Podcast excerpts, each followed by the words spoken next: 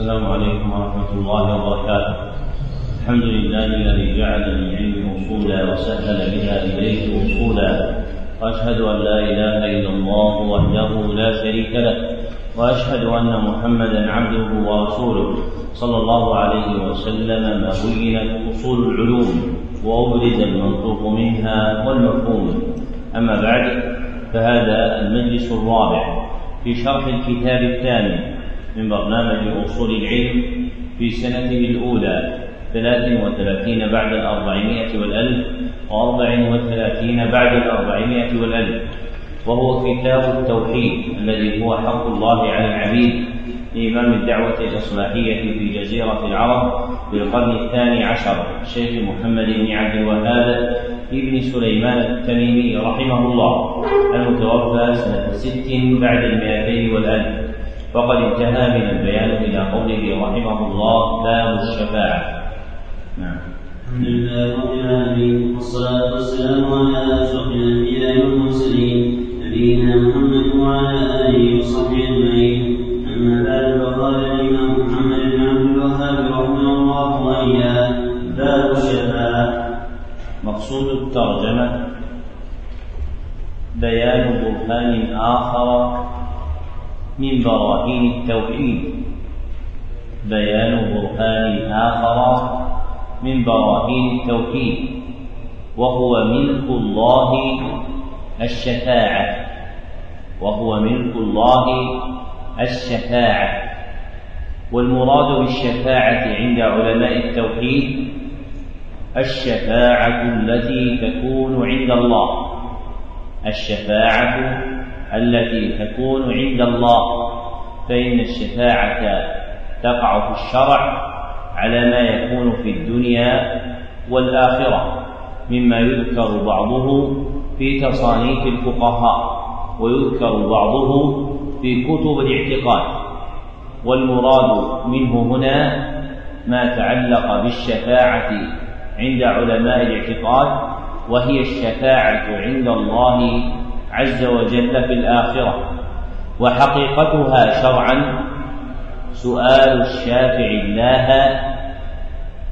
حصول نفع للمشفوع له. سؤال الشافع الله حصول نفع للمشفوع له. والنفع المرجو له نوعان. أحدهما جلب خير والاخر دفع ضر. والنفع المجلوب له نوعان أحدهما جلب خير والآخر دفع ضر.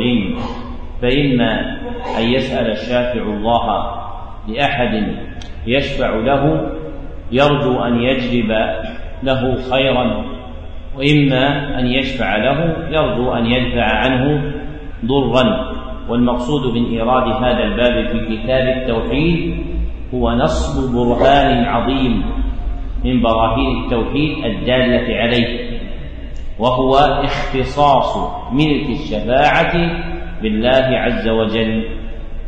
نعم. وقال الله عز وجل وأنذر الذين يخافون أن يحشروا إلى ربهم ليس لهم من دونه ولي ولا شفيع. وقوله قل لله الشفاعة جميعا وقوله ذا الذي يشفع عنده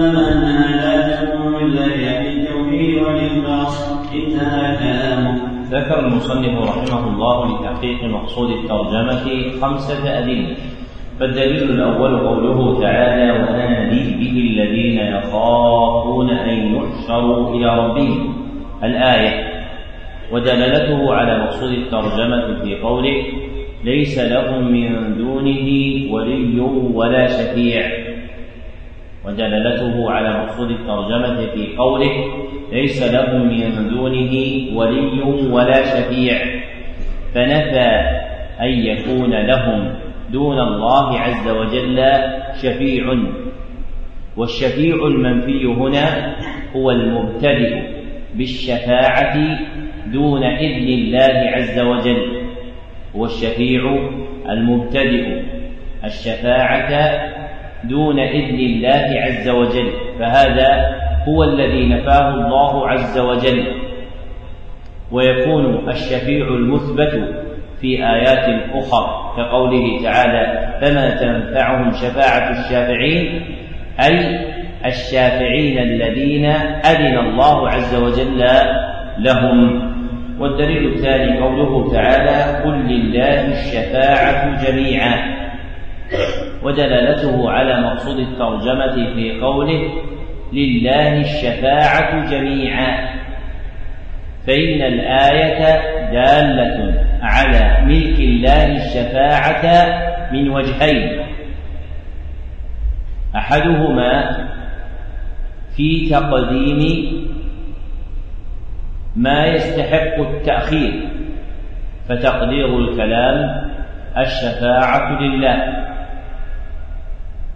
وتقديم ما حقه التأخير من طرائق القصر عند أهل العربية من طرائق القصر عند أهل العربية. الذي يسميه الأصوليون الحصر. وسبق أن ذكرت لكم أن الأخضرية ذكر حده بقوله إيش؟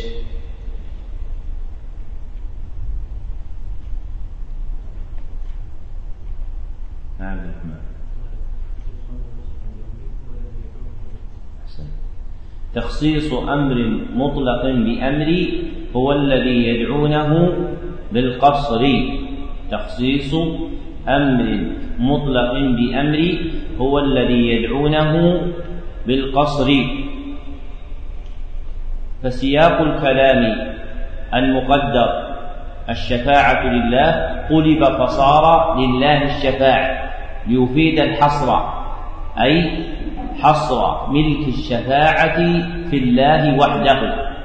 والآخر في قوله جميعا وهي في لسان العرب من الألفاظ الموضوعة للدلالة على العموم وهو استغراق جميع الأفراد من الألفاظ الموضوعة في لسان العرب للدلالة على العموم وهو استغراق جميع الأفراد.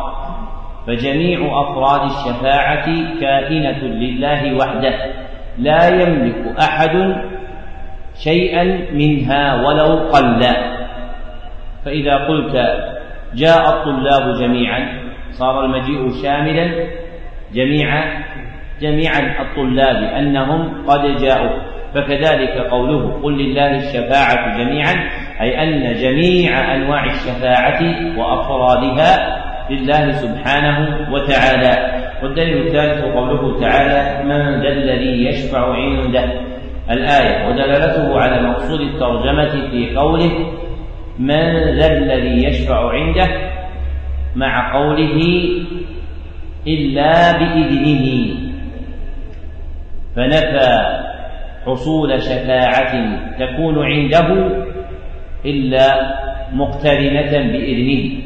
فنفى حصول شفاعة تكون عنده إلا مقترنة بإذنه فدل على ملكه إياها فدل على ملكه إياها لتوقف حصولها على إذنه لتوقف حصولها على إذنه فهو المالك لها حقا.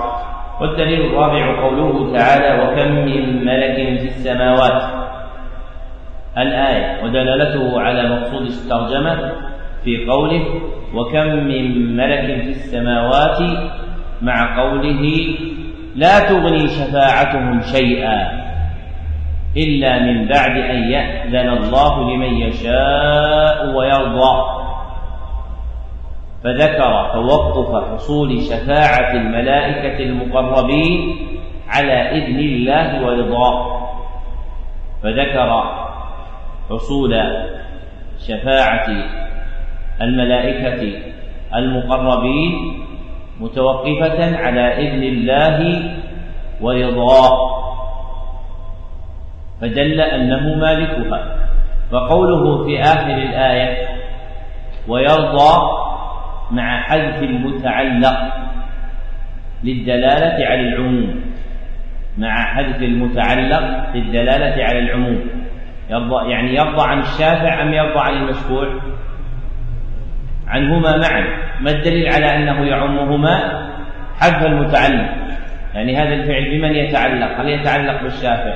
أم المشفوع لو ذكر لاختص بأحدهم لكن لما حذف المتعلق دل على عمومه وأن الرضا مطلوب عن الشافع وعن المشفوع له. والدليل الخامس قوله تعالى قل ادعوا الذين زعمتم من دون الله. الآية ودلالته على مقصود الترجمة في قوله ولا تنفع الشفاعة عنده إلا لمن أذن له. ولا تنفع الشفاعة عنده إلا لمن أذن له. فنفى حصول النفع بالشفاعة إلا بوجود إذنه. فنفى حصول النفع بالشفاعة إلا بوجود إذنه لأنه يملكها لأنه يملكها فدل على اختصاصها به سبحانه وتعالى. نعم. فيه مسائل الأولى تفسير الآيات الثانية صفة الشفاعة المنفية الثالثة صفة الشفاعة المنبذة الرابعة ذكر الشفاعة الكبرى وهي المقام المنبوذ قوله رحمه الله الثانية صفة الشفاعة المنفية أي التي نفاها الله وحقيقتها شرعا الشفاعة الخالية من إذن الله ورضاه. الشفاعة الخالية من إذن الله ورضاه وهي نوعان. أحدهما المنفية عن الشافع. المنفية عن الشافع. كالمنفي عن الآلهة الباطلة. كالمنفي عن الآلهة الباطلة. والآخر المنفي المنفية عن المشفوع له. المنفية عن المشفوع له. كالشفاعة للكافرين. كالشفاعة للكافرين. وقوله رحمه الله الثالثة صفة الشفاعة المثبتة وحقيقتها شرعا الشفاعة المقترنة بإذن الله ورضاه.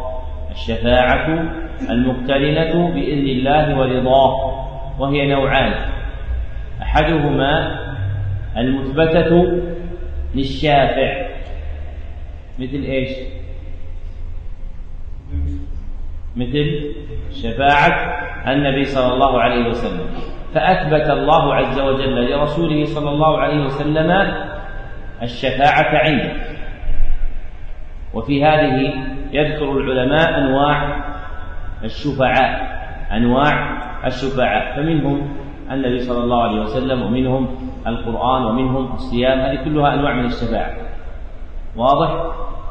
وكل المصنفين في الشفاعة ممن بأيدينا كتبهم لم يذكروا نوعا من الشفاعة. نوعا من أنواع الشفعاء وهو الله سبحانه وتعالى. ففي الصحيح ثم يشفع أرحم الراحمين. ثم يشفع أرحم الراحمين. فأعلى الشفعاء هو الله سبحانه وتعالى. واضح؟ هذه في الصحيح. ومع ذلك المصنفون في الشفاعة لم يذكروها فيما هو بأيدينا ولا سيما الرسائل المفردة فيها. فإن هذه المسألة لم تذكر فيها. كيف طيب يكون الله عز وجل شافع؟ يشفع عند من؟ يجلون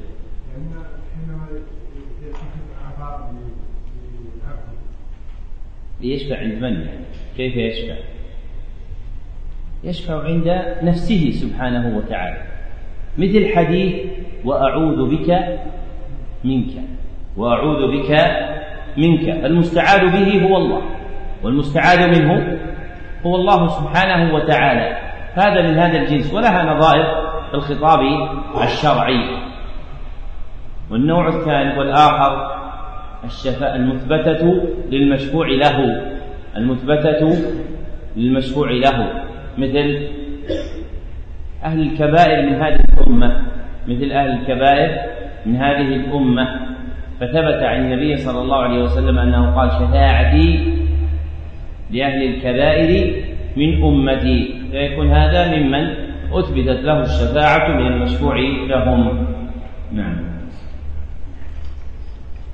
الرابعة الشفاعة ووجه محمد الخامسة سر ما يفعله صلى الله عليه وسلم أنه لا يبدأ بالشفاعة بل يسجد فإذا أوتي له الشفاعة السادسة أن نسأل الناس بها السابعة أنها لا تكون لمن أشرك بالله الثانية بيان حقيقتها باب قول الله تعالى إنك لا تهدي من مقصود الترجمة بيان برهان آخر من براهين التوحيد وهو خلوص ملك الشفاعة لله خلوص ملك الشفاعة لله فلا يشاركه فيها أحد.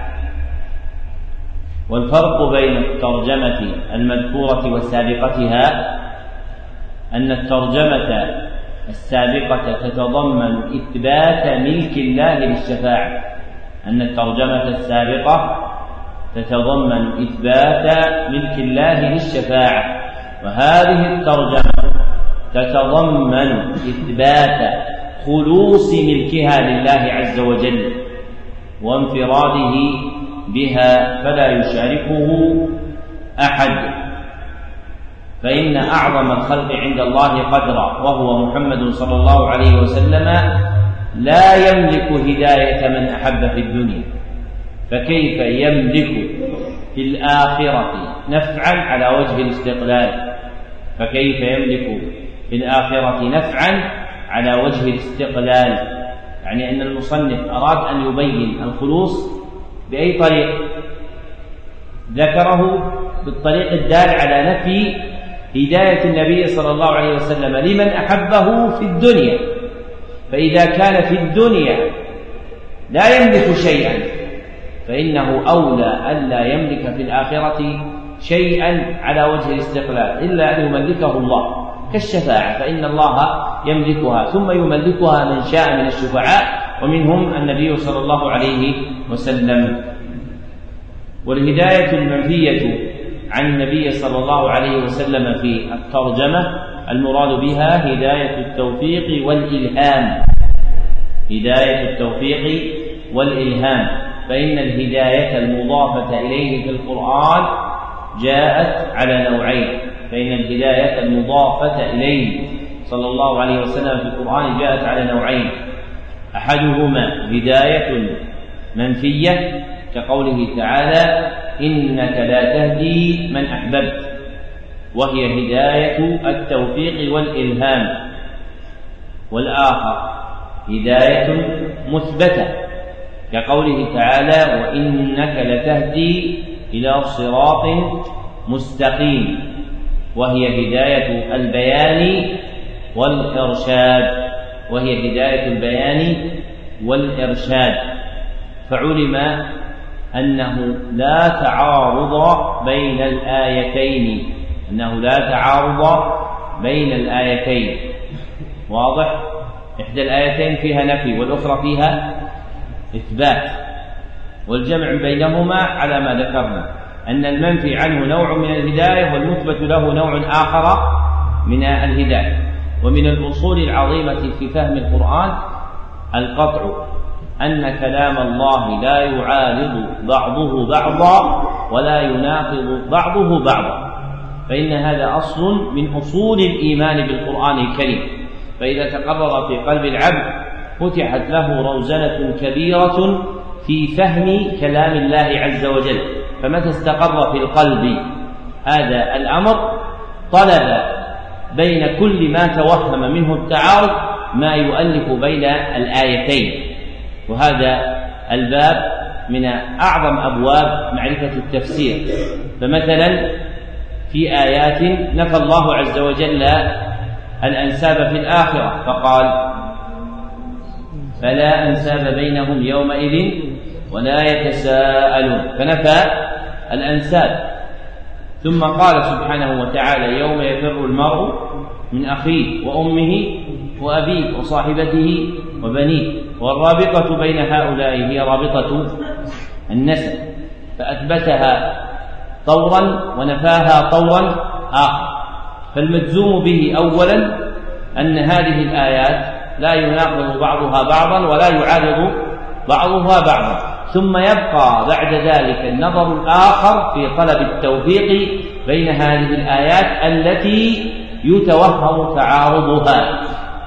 بأن يقال مثلا إن الأنساب المنفية هي الأنساب التي يحصل بها النفع. فقوله فلا أنساب بينهم يومئذ يعني فلا أنساب توجب النفع بينهم يومئذ. وتكون الأنساب المثبتة في الآيات الأخرى المراد بها الرابطة المعروفة بينهم. فالنسب ثابت من جهة الرابطة ومنفي من جهة النفع. فالنسب ثابت من جهة الرابطة ومنفي من جهة النفع. ولشيخ شيوخنا محمد الأمين السنقيطي كتاب نفاع في هذا اسمه دفع دفع دفع إيهام الاضطراب.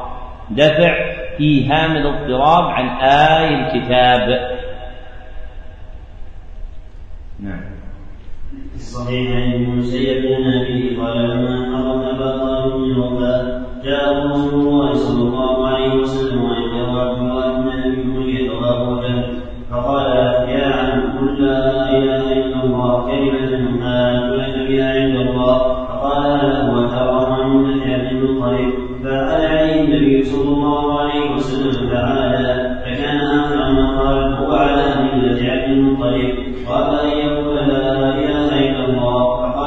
صلى الله عليه وسلم استغفرن لك ما لم عنه فأنزل الله عز وجل ما كان للنبي والذين آمنوا أن يستغفروا للمشركين؟ وأنزل الله في أبي طالب إنك لا تهدي من احببت ولكن الله يهدي من يشاء.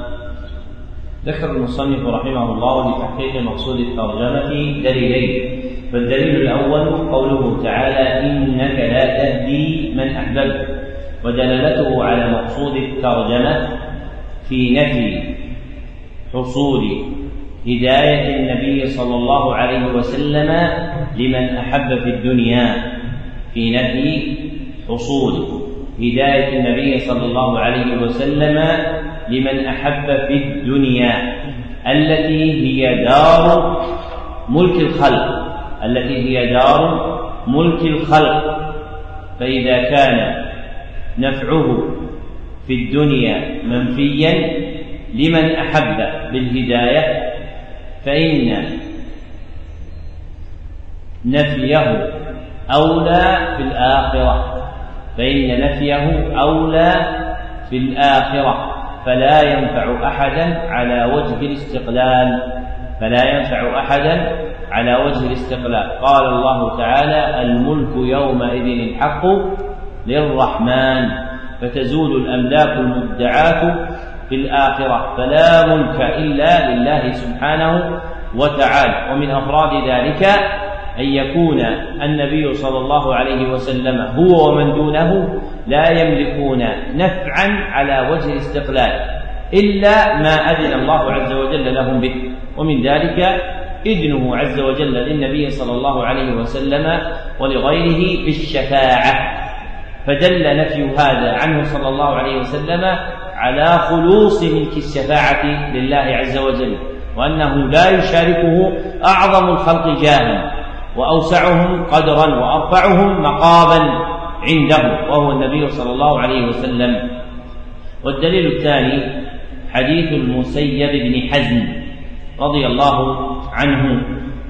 قال لما حضرت أبا طالب الوفاة الحديث متفق عليه ودلالته على مقصود الترجمة في كون القصة المذكورة سببا لنزول الآية المترجم بها ودلالته على مقصود الترجمة في كون القصة المذكورة سببا لنزول الآية المترجم بها فهو كالتفسير لها ومعرفة سبب النزول تعين على فهم الآية ومعرفة سبب النزول تعين على فهم الآية. ذكره أبو العباس ابن تيمية في مقدمة أصول التفسير. فيبين هذا أن المراد بمن أحب في الآية هو عمه من؟ أبو طالب ابن عبد المطلب وهو الذي كفل النبي صلى الله عليه وسلم صغيرا وحماه كبيرا. فمع مزيد ما كان يصل إلى النبي صلى الله عليه وسلم من النفع إليه لم يقدر النبي صلى الله عليه وسلم على شيء له إلا شيئا ملكه الله عز وجل إياه وهو شفاعته له بأن صار في ضحضاح من النار بأن بأن أخرجه إلى ضحضاح من النار. والضحضاح هو الماء المتكاثر على وجه الأرض. هو الماء المتكاثر على وجه الأرض. هذا يسمى ضحضاح. كبقية السيل التي تكون على وجه الأرض ينغمر فيها الإنسان هذا يسمى ضحضاح من الماء وضحضاح من الأرض. فهذا هو الذي ملكه, ملكه النبي صلى الله عليه وسلم في عمه ولم يقدر على ما هو أعظم من ذلك على ما هو أعظم من ذلك وهو إخراجه من النار. نعم. في مسائل الأولى تفسير قوله إن هذا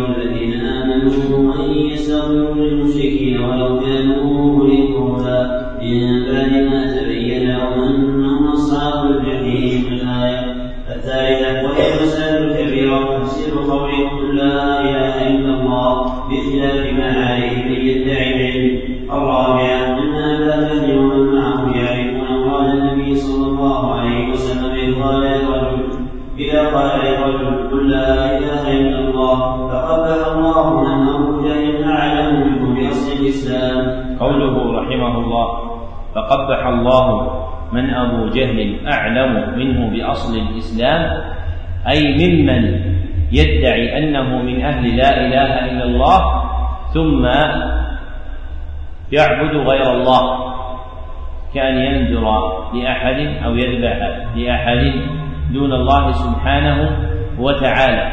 فإن هذا أجهل من أبي جهل فإن أبا جهل وأضرابه لما قيل لهم قولوا لا إله إلا الله قالوا أجعل الآلهة إلها واحدا إن هذا لشيء عجاب.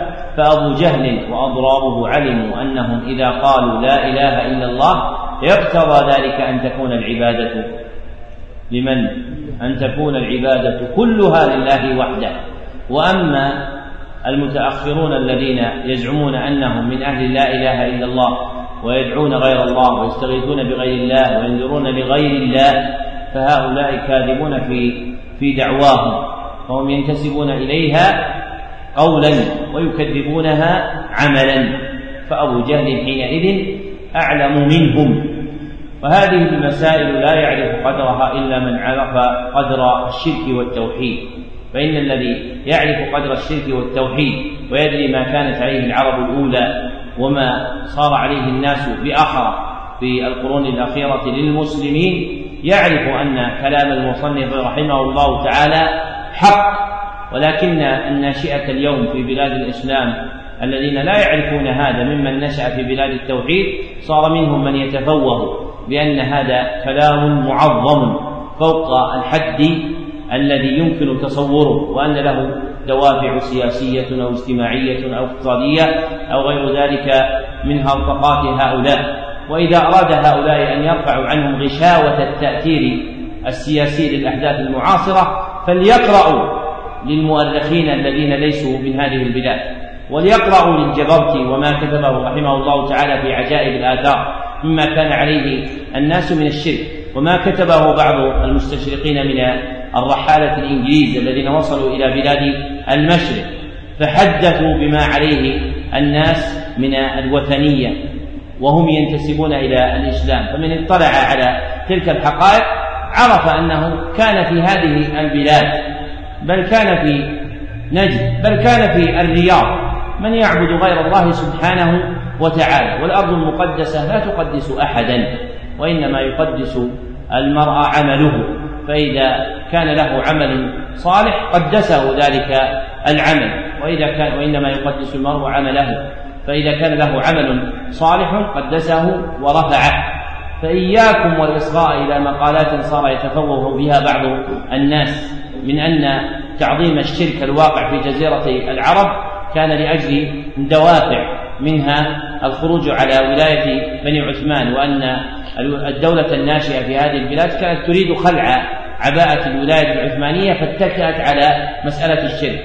ولا يعلم هؤلاء الجهال بالتاريخ الذين ينتسبون إليه أن الأنظمة الصادرة في خلافة بني عثمان لا تعد نجد منطقة من مناطق النفوذ العثماني فهناك خرائط صادرة في الأرشيف العثماني تبين مناطق النفوذ العثماني وكانت نجد منطقة خارجة عن هذا النفوذ ليست تحت ولاية العثمانيين باعترافهم هم فلا حاجة إلى التجني عليه كما أن من وعى هذا يعلم أن حقيقة الأمر وجود مظاهر للشرك كانت موجودة وقد حدثنا بعض المعمرين ممن أدركنا عن أشياء أدركوها مع وقت قريب بعد انتشار دعوة التوحيد.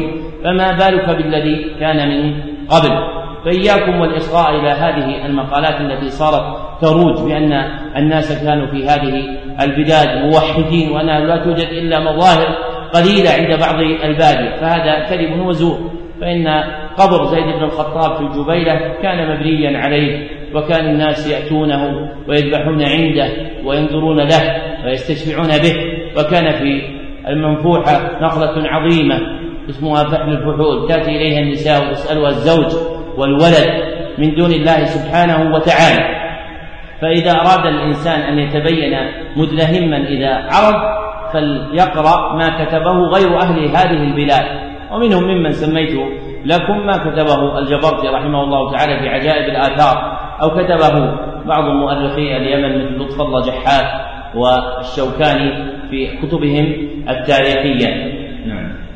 الخامسة جده صلى الله عليه وسلم ومبالغته في إسلام عبده السادسة أردت أن ألزم إسلام عبد المطلب وسائر السابعة قوله صلى الله عليه وسلم استغفر له فلم يغفر له بل نهي عن ذلك الثامنة مضرة أصحاب السوء على الإنسان. التاسعة مضرة تعظيم الأسلاف والأكابر. قوله رحمه الله التاسعة مضرة تعظيم الأسلاف والأكابر أي إذا جعل قولهم حجة مع كونهم مخالفين للشريعة أي إذا جعل قولهم حجة مع كونهم مخالفين للشريعة. فإن لم يوجد هذا فالأصل الاقتداء بالأسلاف والأكابر. فإن لم يوجد هذا فالأصل الاقتداء بالأسلاف والأكابر. يعني متى يذم الاقتداء بالأسلاف والأكابر؟ إذا كانوا مخالفين للشريعة. فإن لم يوجد فالأصل يقتدى بمن؟ بالأسلاف والأكابر. هم الذين يقتدى بهم وأما الأحياء لا تؤمن عليهم. الفتنة. قال ابن مسعود رضي الله عنه من كان مقتديا فليقتدي بمن مات فإن الحي لا تؤمن عليه. الفتنة. إذا أراد الإنسان أن يقتدي لا يقتدي بالحي يقتدي بمن مات. ولا سيما إذا أراد أن يقتدي في زمن فتنة. إذا كان الأمر في زمن فتنة تتجدد للناس أقوال تحت ضبط مطرقة الفتنة. فتجد الإنسان يتكلم في مسائل الدين ويقسم أنواع ويجدد مقالات في هذه المسائل الواقعة لأنه تحت تأثير مطرقة الفتنة. ومطرقة الفتنة ليست هي المطرقة التي يملكها السلطان فقط بل هي التي أيضا يملكها الناس. فتجد من الناس من يتكلم يبتغي رضاء السلطان ومن الناس من يتكلم يبتغي رضاء الناس. وكل منهم يحاول أن يسجل له رصيدا عند هذا أو ذاك. ويعظم هذا في أزمنة الفتنة. فالنجاة لك أن لا تقتدي بمقالات حادثه في أزمنة الفتن. فإذا أردت أن تعرف مسألة ما فانظر إلى من تكلم فيها في غير الفتنة. فإذا أردت أن تعرف حكم المظاهرات أو الاعتصامات لا تسمع لمن يتكلم فيها الآن لأنه تحت ضغط ما. لكن انظر ماذا قال السابقون. فإذا رأيت ماذا قال السابقون من العلماء المعروفين تمسك به. وما تجدد فدعه. فإن نجاة دينك ونفسك عند الله عز وجل هي المقدمة على كل شيء. فإذا ارتفعت الفتنة عند ذلك يعود للناس رشدهم وتثبت لهم عقولهم. فيندم حينئذ ولا تمندم من تكلم فيه. فكان محمد بن سيرين إذا ذكر يوم الجماجم بكى بكاء عظيما لما بدر منه رحمه الله تعالى في فتنة ابن الأشعث. وما ذكر أحد فتنة ابن الأشعث ممن كان فيها إلا ندم عليها أشد الندم. في آثار كثيرة من أراد أن يطلع عليها في كتاب الطبقات لابن سعد رحمه الله تعالى. حتى يعرف الإنسان قدر هذه الأصول الشرعية وأن مما يعصم دينه ويحفظ نفسه عند الله سبحانه وتعالى أن لا يكون ورعا بما يروج في أزمنة الفتنة. فإن أزمنة الفتنة ترمي فيها الشياطين حبائل.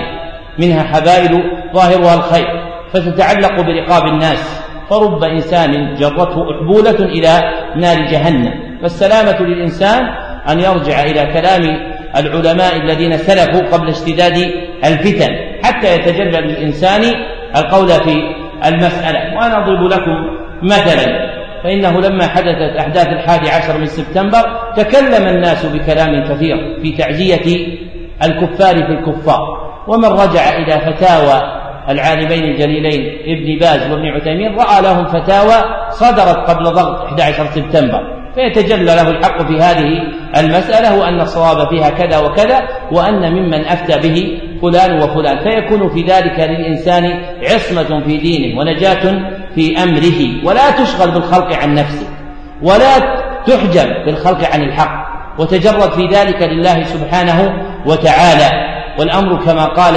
حذيفة رضي الله عنه لما خرج أهل الكوفة على أميرهم فطردوه فجاء رجل منهم إلى حذيفة بن اليمان وأبي مسعود الأنصاري الصحابيين الجليلين وهما في المسجد والناس يروجون لإخراج أميرهم فقال لهم هذا الرجل أنتم في المسجد والناس قد أخرجوا أميرهم؟ فسكت الصحابيان فقال ذلك الرجل والله إنا لعلى السنة. شوفوا شوفوا الحماس. يعني يجي للصحابة ويتكلم يسكتون الصحابة. وبعدين يقول يحلف يقول والله إنا لعلى السنة. قال حذيفة والله لا تكونون على السنة حتى يشفق الراعي وتنصح الرعية قال حتى يشفق الراعي وتنصح الرعية هذه السنة. وأما غيرها من الأجندات الداخلية والخارجية ونحوها الإنسان يبرئ نفسه ويتابع دين النبي صلى الله عليه وسلم دين النبي محمد آثار نعم المطية للفتى أخبار. نسأل الله عز وجل أن يحين وإياكم على الإسلام والسنة. نعم. العاشرة الشبهة المبطلين في ذلك استدلال أبي جهل بذلك الحادية عشر الشاهد في كون الأمان بأنه لو قالها لنفعت الثانية عشر التأمل في كبر هذه الشبهة في قلوب الضالين لأن في القصة أنهم لم يجادلوه إلا بها مع مبالغته صلى الله عليه وسلم وتكريره فلأجل عظمتها وخروجها عندهم اقتصروا عليها. باب ما جاء أن سبب بني آدم وتقديم دينهم هو الغلو في الصالحين. مقصود الترجمة بيان سبب وقوع الناس في الشرك. بيان سبب وقوع الناس في الشرك مع ظهور براهين التوحيد. مع ظهور براهين التوحيد. فإن قوة البرهان تدفع الشرك عن القلب. فإن قوة البرهان تدفع الشرك عن القلب. ومع ذلك وقع الناس فيه. ومع ذلك وقع الناس فيه والسبب الموجب ذلك هو الغلو في الصالحين هو الغلو في الصالحين. والغلو هو المجاوزة هو مجاوزة الحد المأذون فيه على وجه الإفراط مجاوزة الحد المأذون فيه على وجه الإفراط. ولا بد من هذا القيد على وجه الإفراط. لأنك إذا طلبت أطلقت فمجاوزة الحد تارة تكون بالإفراط وتارة تكون بالتفريط. فلا بد من جعل الغلو مقيدا بأنه مجاوزة الحد المأذون فيه بالإفراط أي بالزيادة حتى يقع الإنسان في المخالفة. وللعلامة فالح الله رحمه الله تعالى في منظومته في المصطلح بيت جميل في ذكر هذين الأمرين المتقابلين وما يكون من الخير بينهما. فقال خير الأمور الوسط الوسيط وشرها الإفراط والتفريط. خير الأمور الوسط الوسيط وشرها الإفراط والتفريط. وإنما كان سبب الشرك هو الغلو في الصالحين لأن للصالحين قدرا. ولهم حق لأن للصالحين قدرا ولهم حق. فالزيادة في أقدارهم والمبالغة في حقوقهم توقع في الشرك. فالزيادة في أقدارهم والمبالغة في حقوقهم توقع في الشرك. نعم.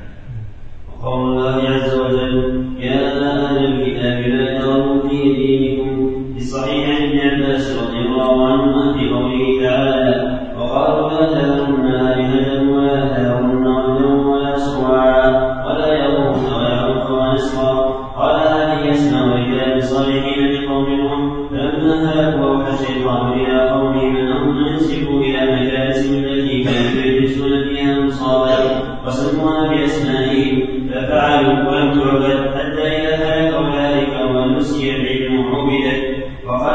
القيم قال غير واحد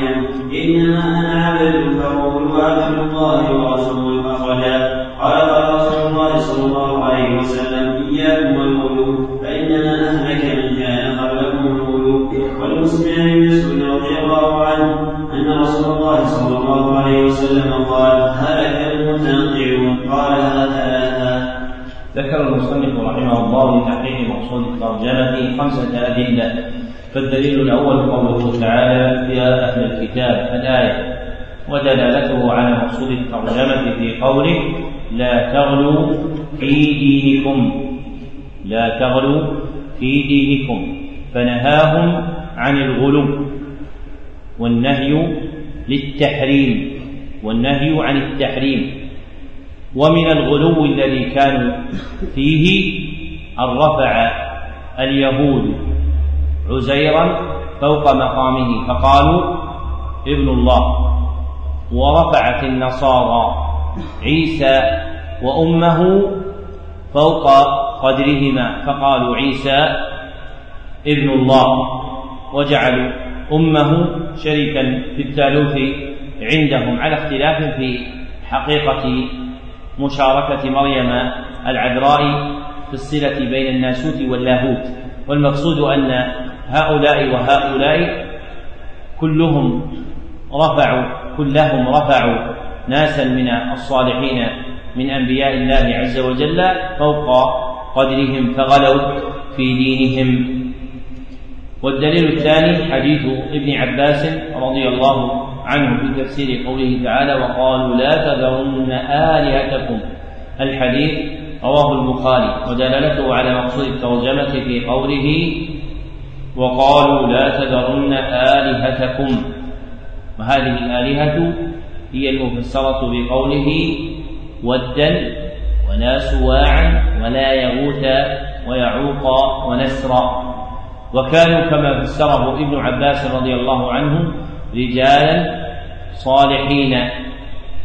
ثم غلوا فيهم بعد موتهم حتى جعلوا لهم تماثيلا ليذكروهم بعبادة الله. ثم عبدوهم من دون الله عز وجل. فلما غلوا في الصالحين وقعوا في الشرك. فكانت إقامتهم أولا عند قبورهم لتحملهم على الاشتياق إلى العبادة.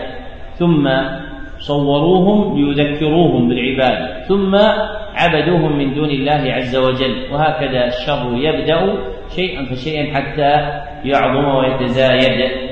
والدليل الثالث حديث عمر بن الخطاب رضي الله عنه أن رسول الله صلى الله عليه وسلم قال لا تطروني كما أطرت النصارى. الحديث أخرجاه في الصحيحين وهو عند مسلم بأصله لا بلفظه وهو عند مسلم بأصله لا بلفظه فيكون عزوه صحيحا أم غير صحيح؟ فيكون عزوه صحيحا.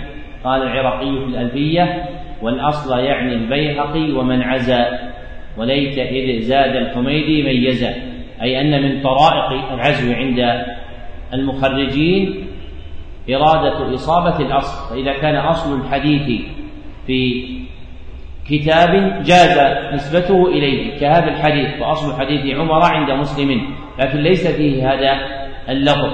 فمثل هذا إذا ذكر جاز نسبته إلى المتفق عليه. والأكمل أن يقال في مثله أخرجه البخاري بهذا اللفظ وأصله عند مسلم. فإن هذا أوعى في الدلالة على موضعه من الصحيحين. كحديث أيوب عن عن أيوب عن أبي قلابة الجرمي عن مالك بن الحويرث رضي الله عنه أن النبي صلى الله عليه وسلم قال صلوا كما رأيتموني أصلي. فهذا الحديث يقال فيه أخرجه البخاري بهذا اللفظ وأصله عند مسلم. فأصل الحديث عند مسلم لكن ليست فيه هذه اللفظة. ودلالته على مقصود الترجمة في قوله كما أطرت النصارى ابن مريم أي في قولهم عيسى ابن الله. ووقعوا في الشرك لما غلوا في رجل صالح وهو نبي الله عيسى عليه الصلاة والسلام. والاطراء هو مجاوزة الحد في المدح بالكذب فيه ومجاوزة الحد في المدح بالكذب فيه. فيكون أصل المدح مادونا به. لكن الزيادة المفضيه إلى الوقوع في الكذب تكون محرمة. فمدح النبي صلى الله عليه وسلم جائز. لكن إذا بلغ بصاحبه الإطراء حرم لنهي صلى الله عليه وسلم. والدليل الرابع حديث ابن عباس رضي الله عنهما قال قال رسول الله صلى الله عليه وسلم إياكم الغلو الحديث أخرجه النسائي وابن ماجه وإسناده صحيح وبيض المصنف لراويه أي لم يثبت اسم راويه من الصحابة بل ترك بياضا في هذا المحل هو المشار إليه بالنقط في نسخكم ودلالته على مقصود الترجمة في قوله فإنما أهلك الذين من قبلكم فإنما أهلك من كان قبلكم الغلو. فإنما أهلك من كان قبلكم الغلو. أي إنما أهلك الأمم السابقة مجاوزة الحد المأذون فيه على وجه الإفراط فوقعوا في الغلو. ومن جملته غلوهم في الصالحين الذي أوقعهم في الشرك فيكون تحذيرا من الغلو بالنهي عنه. والدليل الخامس حديث ابن مسعود رضي الله عنه أن رسول الله صلى الله عليه وسلم قال هلك المتنطعون الحديث رواه مسلم. ودلالته على مقصود الترجمة في خبره عن هلاك المتنطعين. فإن الخبر عن هلاكهم دال على ذمهم فإن الخبر عن هلاكهم دال على ذمهم فكل شيء أوجب الهلاك فهو مذموم. فكل شيء أوجب الهلاك فهو مذموم شرعا. والمراد بالتنطع التعمق في الكلام.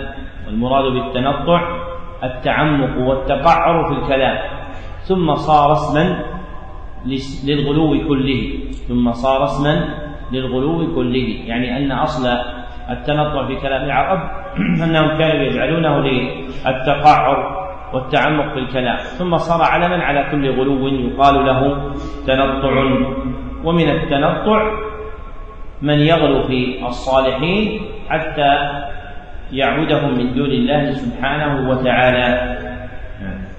فيه مسائل الأولى أن من فهم هذا الباب وبابين بعده تبين له حرمة الإسلام براءة من قدرة الله وتقريبه للقلوب العجلة الثانية معرفة أول معرفة أول شرك وحدث بالأرض أنه بشبهة الصالحين. قوله رحمه الله أنه بشبهة الصالحين أي شرك قوم نوح.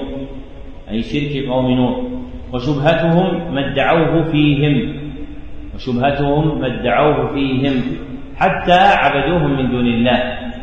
حتى عبدوهم من دون الله. الثالثة معرفة أول شيء أضيع به دين الأنبياء. وما سبب ذلك مع معرفة أن الله أرسلهم. قوله رحمه الله الثالثة معرفة أول شيء غير به دين الأنبياء. أي الغلو في الصالحين فهو أول شيء غير به دين الأنبياء. الرابعة قول البدع مع كون الشرائع مع كون الشرائع والفطر تركها الخامسة أن سبب ذلك كله بذل الحق بالباطل فالأول محبة الصالحين. والثاني كل أناس من أهل العلم والدين شيئا أرادوا به خيرا فظن من بعدهم أنهم أرادوا به غيره السادسة تفسير الآية التي في سورة نوح السابعة جبلة الآدمي في كون الحق ينقص في قلبه والباطل يزيد. الثانية لماذا؟ لماذا هذه جبلة الآدمي في كون الحق ينقص في قلبه والباطل يزيد.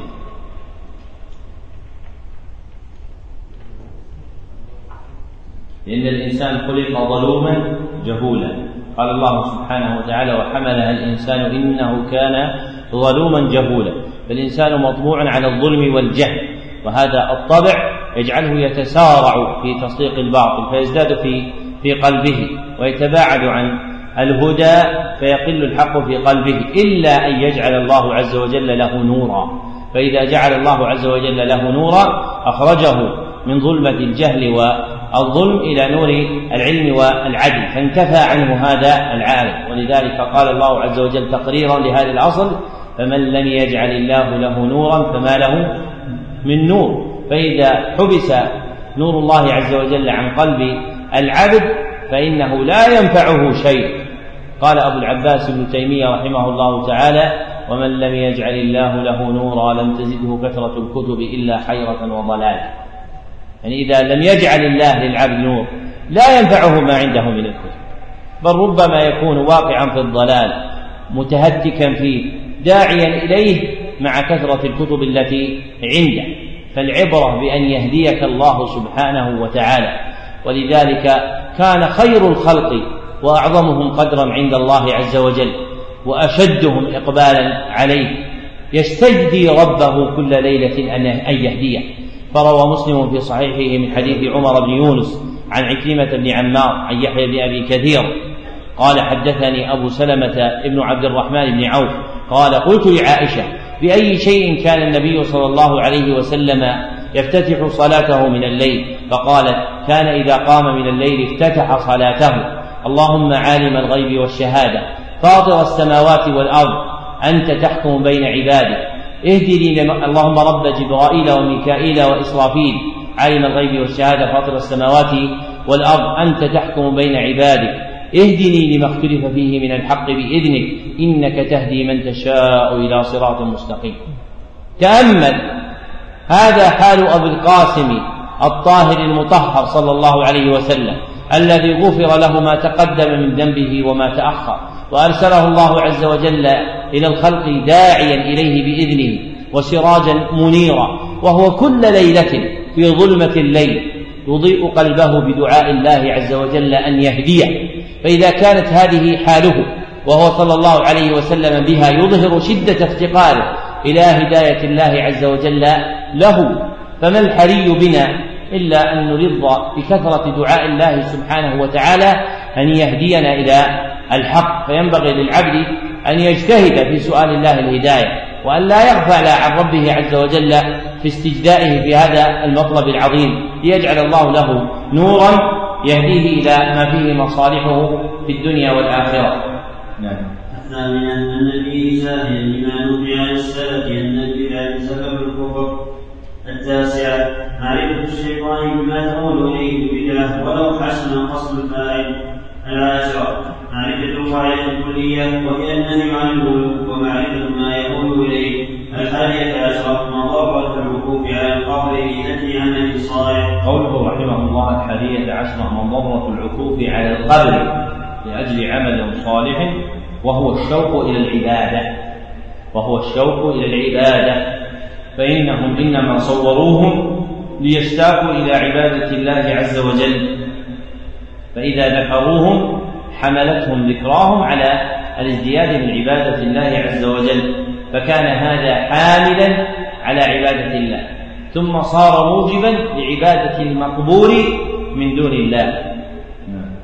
الثانية عشر معرفة النهي عن التماثيل والحكمة في إزالتها. الثالثة عشر معرفة عظم شأن هذه القصة وشدة الحاجة إليها مع الغفلة عنها معرفة النهي عن التماثيل والحكمة في إزالتها. التماثيل يعني إيش؟ مجسمات. هذا مجسم هذا اسمه تمثال سواء صنم ولا بلاستيك ولا شيء هذا اسمه إيش؟ تمثال طيب هذا في زمن بدائي كانت عقلية الإنسان ضعيفة كان يناسب أن ينهى عن التماثيل نحن الآن في القرن الحادي والعشرون في القرن الحادي والعشرين فلا يمكن الإنسان يعتقد في في صخرة ولا في بلاستيك ولا من التماثيل وش رأيكم؟ وش رأيكم في هالكلام؟ الحين يقولون ليش مردود؟ لأن أذكياء الخلق عندهم اليوم من أهل اليابان والصين وش يعبدون؟ يعبدون تماثيل يعبدون تماثيل. هؤلاء الذين يقولون العقل الإنساني وصل إلى الإعجاز بإنتاج أشياء دقيقة لا يصل إليها الإنسان البدائي بما يزعمون أنه أول. مع أن في جعل الإنسان البدائي كما يزعمون أقل عقلا فيه نظر. لكن على التنزل معهم بأن هذا الذي وصل إليه الإنسان أنه العقل الراقي. فالعقل الراقي أين هو الذي يعتقد في التماثيل؟ في بوذا وغيرها من التماثيل بل في أذل من ذلك كما يوجد عند بعض فلاسفة الهند وغيره من عبادة الفيران وغيرها مما يتخذ من دون الله سبحانه وتعالى مع أن فيهم أناسا ينسبون إلى الرئاسة في الدنيا من أساتذة الطب أو الكيمياء أو الإحياء أو الحاسوب ومع ذلك يجد الشيطان سبيلا إلى قلوبهم لأن الشرك مهم مرجعه إلى العقل مرجعه إلى الإرادة التي في القلب فتجد من الناس له عقل في صورته الظاهرة في في دماغه في ذهنه في فهمه لكن قلبه ضعيف مسكين يكون مستولي عليه متسلط عليه صنم من خشب أو من حديد أو من نحاس أو غير ذلك. فالذي لا يعرف حقيقة الإنسان وما يتغير به الإنسان يقول مثل هذه مثل هذه الكلمة. ولذلك من أعظم المعارف بعد معرفة الله معرفة العبد نفسه. فإذا عرف الإنسان نفسه وما يكون للإنسان من الخير والشر وما تميل إليه نفسه تارة وتميل عنه تارة أخرى أمكنه أن يتميز له منازل هذه الأشياء ومراتبها وأن النفس البشرية التي يتوهم الوصول إلى كمالاتها أنها أحيانا تكون من أرذل ما يكون. فتكون حقيرة دليلة لصنم أو لحجر أو لشجر تعتقد فيه من دون الله سبحانه وتعالى. نعم. الرابعة عشر وهي أعجب وأعجب.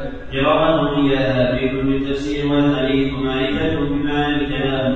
وكون الله حال بينهم وبين قلوبهم حتى اعتقدوا أن فعل قولهم هو أفضل العبادات. واعتقدوا أن نهى الله ورسوله عنه هو الكفر المبيح للدم والمال. الخامسة عشر. التصريح أنهم لم يريدوا إلى الشفاعة. السادسة عشر. ظنوا أن العلماء الذين صوروا الصور ذلك. قوله رحمه الله ظنهم أن العلماء الذين صوروا الصور أرادوا ذلك؟ أي العلماء بحالهم. أي العلماء بحالهم. ممن كان مطلعا على خبر هؤلاء الصالحين الخمسة. وليس المراد العلماء بأمر الله. وليس المراد العلماء بأمر الله. فإن العلماء بأمر الله عز وجل لا يفعلون هذا. السابعة عشر البيان العظيم في قوله لا تكوني كما أخرج النصارى بن مريم فصلوات الله وسلامه عليه على أن بلغ البلاغ المبين. الثامنة عشر نصيحته إيانا بثلاث وتنظيم التاسعة عشر التصريح بأنها اللغة التي العلم ففيها بيان معرفة قدر وجوده ومضرة فقره قدر وجود إيش؟ وجود العلم. ومضرة فقره وجود العلم يوجد به الخير وفقده يوجد به الشر. تذكرون اثر ابن شهاب الزهري؟ آه يوسف يحسن وهو أجدار المسلم الصحيح عن الزهري كان مما مما مضى من علماء يقولون الاعتصام بالسنة نجاة والعلم يقبض قبضا سريعا. فنعش العلم بقاء الدين والدنيا وذهاب ذلك وذهابه ذهاب ذلك. أو فوت العلم. وذهاب ذلك ذهاب الدين والدنيا كله. هذا الأثر رواه الدارمي بإسناد صحيح عن ابن شهاب محمد بن شهاب الزهري أحد التابعين. قال كان من مضى من علمائنا من هم علماء؟ الصحابة أو كبار التابعين. يقولون الاعتصام بالسنة نجاة. الاعتصام بالسنة نجاة. شوف هالكلمة كم تحتها. هذه الوحدة تبي لها كلام طويل. يعني لا نجاة بغيرها أبدا لا نجاة بقوانين الأمم المتحدة ولا حقوق الإنسان ولا غيرها هذه كلها أشياء مكذوبة. والإنسان اللي في مالي غير الإنسان اللي في سوريا؟ هذا كذب كله. والعجيب من يصدقه ممن ينتسب إلى العلم والدين في هذه البلاد. هؤلاء كذب. إنما يضعون هذه القوانين لتخدمهم لا لتخدم الخلق. وأحرى أن مقصودهم من وضعها أن تخدمهم وتهدم الخلق. قال الاعتصام بالسنة نجاة والعلم يقبض قبضا سريعا. فنعش العلم بقاء الدين والدنيا نعش العلم يعني إيش؟ إحياء العلم ببثه ونشره. فنعش العلم بقاء الدين والدنيا. وذهاب العلم ذهاب ذلك كله. وذهاب العلم ذهاب ذلك كله. هذا أثر عجيب. يبين حقيقة بقاء الأمة المسلمة قوية. أن الأمة المسلمة بقية قوية ما علمت دينها. فإذا علمت دينها وامتثلتها تبقى قوية. فإذا ذهب العلم منها وصارت جاهلة بدينها تصير أمة ذليلة لأنها لا تعرف دينها. هذه الأمة بماذا عزت؟ لا بالأنساب ولا الأحساب ولا الأموال ولا المناصب. عزت كما صح عن عمر رضي الله عنه. أنه قال نحن قوم أعزنا الله إيش؟ بالإسلام ومهما ابتغينا العزة بغيره أذلنا الله. أعزنا الله بالإسلام مو بيعني بكلمة الإسلام. لا يعني أعزنا الله بتعاليم الإسلام إذا علمناها وطبقناها. أما بالإسلام بالإسلام كلام هذا ماشي. بس يقول الإنسان بالإسلام بالإسلام إذا أردت أن تطبق ما وجدت الإسلام حقيقي وجدت أنه شيء مدعى فالعزة تكون بالإسلام الصحيح الذي كان عليه النبي صلى الله عليه وسلم علما وعملا وهو الذي أراده. ابن شهاب عندما قال فنعش العلم يعني العلم المتلقى عن الشرع من كلام الله وكلام النبي صلى الله عليه وسلم. بقاء الدين والدنيا. وذهاب ذلك ذهاب ذلك كله. يعني إذا ذهب العلم يذهب الدين والدنيا. إذا ذهب العلم تذهب الدين والدنيا. إذا جهدت الأمة دينها فرأت العدو صديقا والصديق عدوا والشر خيرا والخير شرا فلا بد أن يذهب عنها عزها ومجدها. نعم. أن سبب حق العلم موت العلماء. باب من جاء يبتغي بمن عبد الله عند قاتل رجل صالح فكيف إذا عبد مقصود الترجمة بيان إبطال عبادة الصالحين. بيان إبطال عبادة الصالحين. فإذا كانت عبادة الله محرمة عند قبورهم فإذا كانت عبادة الله محرمة عند قبورهم فأحرى أن تكون عبادتهم أشد تحريما. فأحرى أن تكون عبادتهم أشد تحريما. وإبطال عبادة الصالحين يتضمن إبطال عبادة غيرهم. وإبطال عبادة الصالحين يتضمن إبطال عبادة غيرهم. كالأحجار والأشجار وغيرها. نعم. في الصحيح عن انس رضي الله عنها انه سمعت ذكر لرسول الله صلى الله عليه وسلم كنيسه امراه بارض الحبشه وما فيها من الصور فقال اولئك اذا مات فيهم الرجل الصالح والعبد الصالح بنوا على قبره مسجدا. وصوروا فيه تلك الصور. أولئك شرار الخلق عند الله. فهؤلاء جمعوا بين الفتنتين فتنة القبور وفتنة التماثيل فتنة القبور وفتنة التماثيل ولهما عنها قال لما نزل رسول الله صلى الله عليه وسلم الرفيق يرفع خميصة له على وجهه.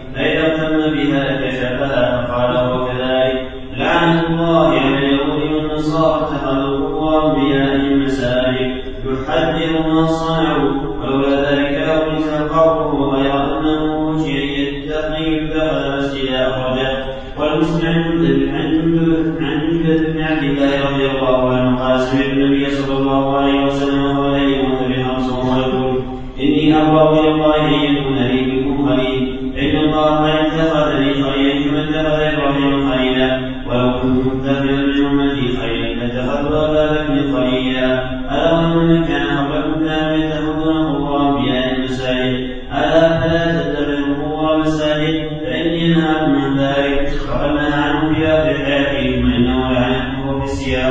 من فعله والصلاة عندها من ذلك وإن لم يبنى مسجد وهو معنى قولها خشي أن يتخذ مسجدا فإن الصحابة لم يكونوا يبنوا حول قبره مسجدا فإن الصحابة لم يكونوا يبنوا حول قبره مسجدا وكل موضع غسل الصلاة فيه فقد اتخذ مسجدا بل كل موضع يصلى فيه يسمى مسجدا كما قال صلى الله عليه وسلم جعلت لي الأرض مسجدا وطهورا وإذا ما لسان الدين عن المسجد رضي الله عنه مقوى إن من شرار الناس من تدركهم الساعة وهم أحياء والذين يتخذون القبور مساجد رواه في صحيح ذكر المصنف رحمه الله تعالى لتحقيق مقصود الترجمة أربعة أدلة.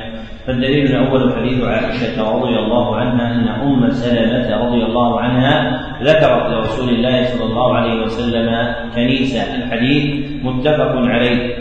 ودلالته على مقصود الترجمة في قوله بنوا على قبر مسجدا وصوروا فيه تلك الصور. بنوا على قبره مسجدا وصوروا فيه تلك الصور. مع قوله أولئك شرار الخلق عند الله. فجعلهم شر الخلق عند الله مع صحة قصدهم. فجعلهم شر الخلق عند الله مع صحة قصدهم. فهم أرادوا أن يعبدوا الله عند قبر هذا الصالح وجعلوا بناء المسجد وتصويره تذكيرا بالعبادة وجعلوا بناء المسجد عند قبره وتصويره وتصويره حاضا على العبادة ومحرضا عليها. والدليل الثاني حديث عائشة رضي الله عنها قالت لما نزل لرسول الله صلى الله عليه وسلم الحديث متفق عليه أيضا ودلالته على مقصود الترجمة في قوله اتخذوا قبور أنبيائهم مساجد مع قوله لعنة الله على اليهود والنصارى فإنه لعنهم واللعن يكون على منهي عنه على وجه التعظيم واللعن يكون على منهي عنه على وجه التعظيم مما يسمى كبيرة وموجب لعنهم اتخاذهم قبور الأنبياء مساجد ليعبدوا الله عندها فلعنوا على فعلهم مع أنهم كانوا يعبدون الله لا يعبدون أولئك المقبورين والدليل الثالث حديث جندب حديث جندب بن عبد الله رضي الله عنه قال سمعت النبي صلى الله عليه وسلم قبل أن يموت بخمس الحديث رواه مسلم ودلالته على مقصود الترجمة في قوله ألا وإن من كان قبلكم اتخذوا كانوا يتخذون قبور أنبيائهم مساجد. ثم قال ألا فلا تتخذوا القبور مساجد فإني أنهاكم عن ذلك. فنهى صلى الله عليه وسلم عن طريقتهم وهي عبادة الله عند قبور الأنبياء بوجهين. أحدهما الإتيان بالصيغة المقتضية للنهي الدالة عليه وهي قوله لا تتخذوا قوله لا تتخذوا فإن لا ناهية معقبة بالفعل المضارع وهذا وضع النهي في كلام العرب والآخر في تصريحه بالنهي في تصريحه بالنهي في قوله إيش؟ بأني أنهاكم عن ذلك فإني أنهاكم عن ذلك. وهذا الدليل الحديث فيه من الفوائد الأصولية التصريح بأن لا المتبعة الفعل المضارع تكون موضوعة لدلالة النهي عرفا وشرعا. فعرفا من جهة اللغة وشرعا من جهة قوله صلى الله عليه وسلم فإني أنهاكم عن ذلك. فإني أنهاكم عن ذلك. فصرح بأن هذا التركيب يكون للنهي. وعلم أصول الفقه كما قال ابن خلدون خالطته العقليات فنبحث عن الشرعيات فقل أن تذكر مثل هذه الدلالات في كتب الأصوليين. مثل حديث أبي هريرة يا معشر قريش ثم تجلى في ندائه قال أبو هريرة فعم وخص. يعني عم بالنداء جميع قبيلته ثم خص بالأقربين. هذا مما يفسر وضع العموم والخصوص في الوضع الشرعي واللغوي.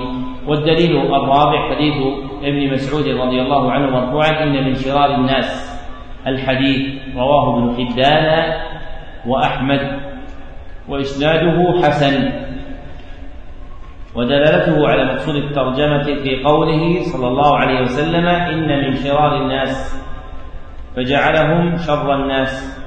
وعد منهم الذين يتخذون القبور مساجد أي يعبدون الله عندها أي يعبدون الله عندها. فهذه الأدلة الأربعة كلها في من عبد الله عند قبر رجل صالح.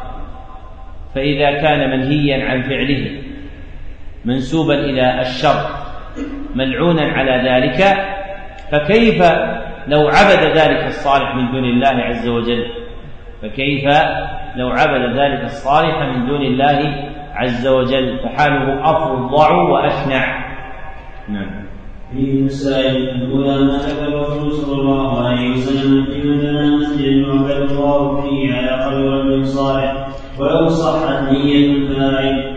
الثانية النبي عن التماثيل وقيله الأمر الثالثة العبرة في العبرة في مبالغته صلى الله عليه وسلم في ذلك كيف بين لهم هذا أولا؟ ثم قبل موته بخمس قال ما قال؟ ثم لما كان من النفع لم يكتب ما تقدم. الرابعة نهيه عن فعله عند قبله قبل أن يوجد القبر الخامسة أنه من سنن اليهود والنصارى في ركون أنبيائهم السادسة لعنه إياهم على ذلك السابعة أنه ورد صلى الله عليه وسلم تحذيرنا عن قبره الثامنة السابعة أن مراده صلى الله عليه وسلم تحذيرنا عن قبره.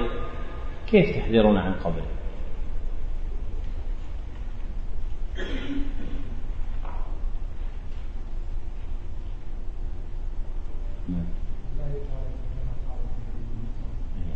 كما قال الله. تحذيرنا عن قبره أن لا يفعل به ما فعلت اليهود والنصارى.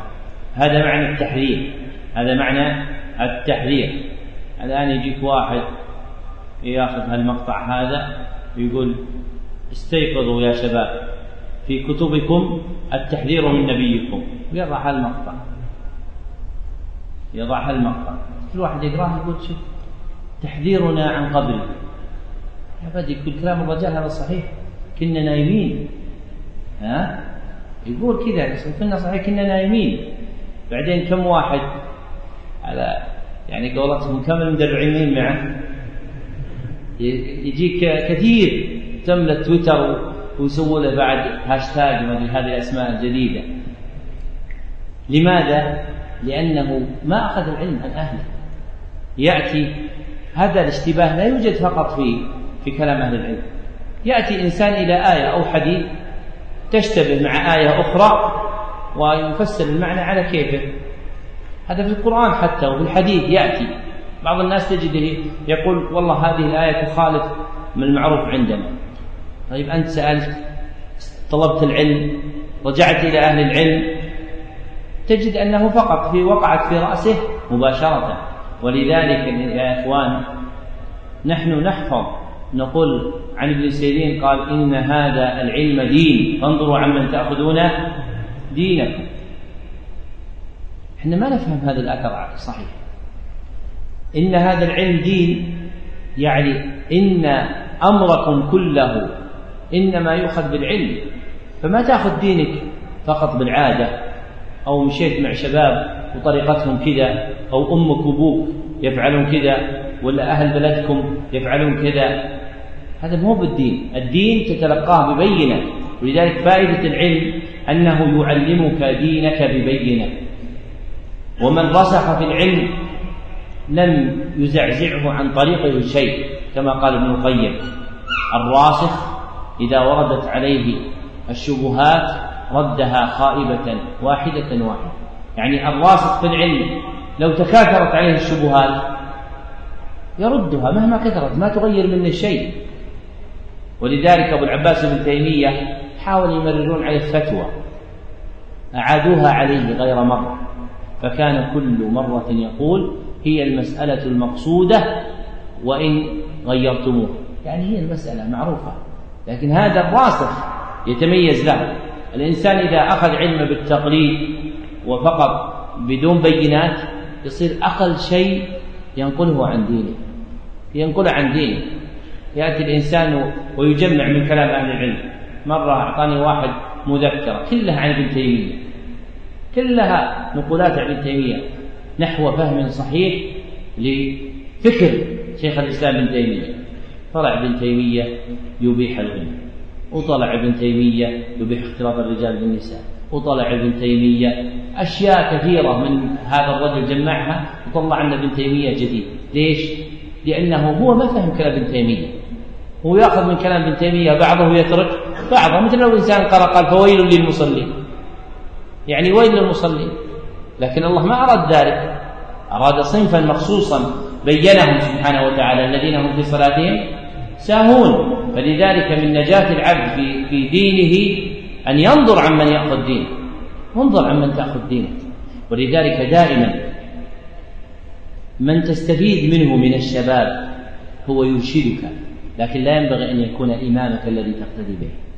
اجعل إمامك الذي تقتدي بك به من جمع مع وفرة العلم كبر السن. هذا هو المأمور به شرعا. إذا أردت أن تأخذ دينك كما ينبغي. حتى تكون لك عند الله حجة. بعض الناس يأخذ دينه عن شاب بعدين يتغير هذا الشاب بعدين ذاك يقع فيه.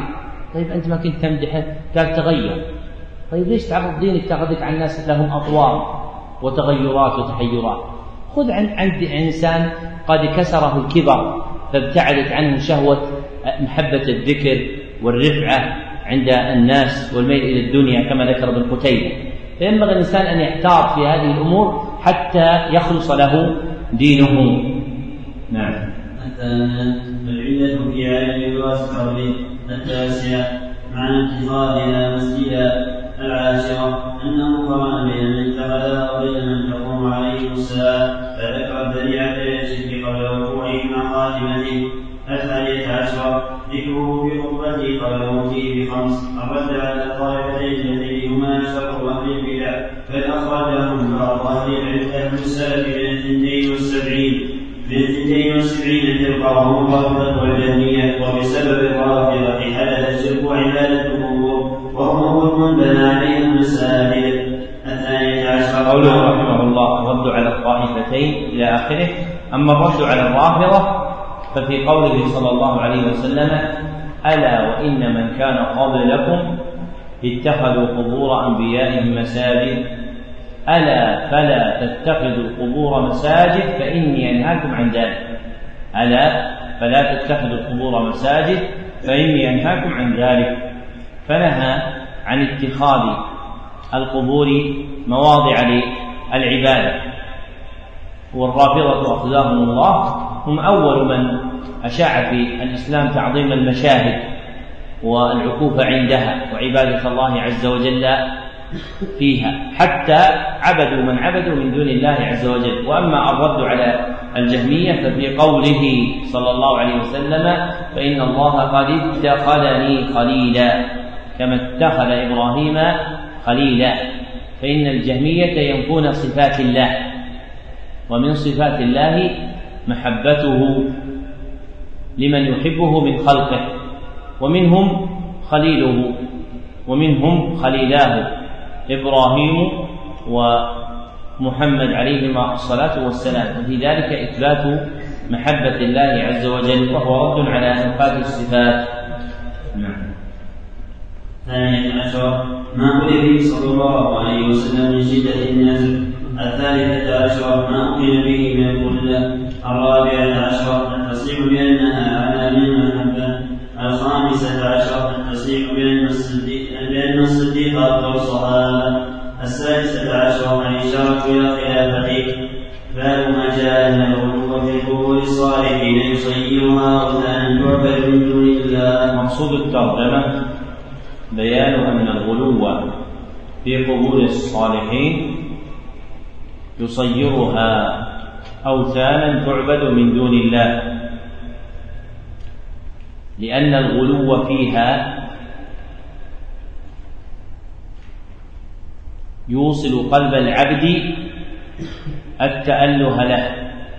لأن الغلو فيها يوصل قلب العبد إلى التأله فيها فيعظمها شيئا فشيئا حتى رحمك الله. فيعظمها شيئا فشيئا حتى يتناهى إلى عبادتها. ومن الغلو فيها اتخاذها مساجد أو العكوف عندها أو الصلاة عندها فإن هذا يجعلها أوثانا تعبد من دون الله.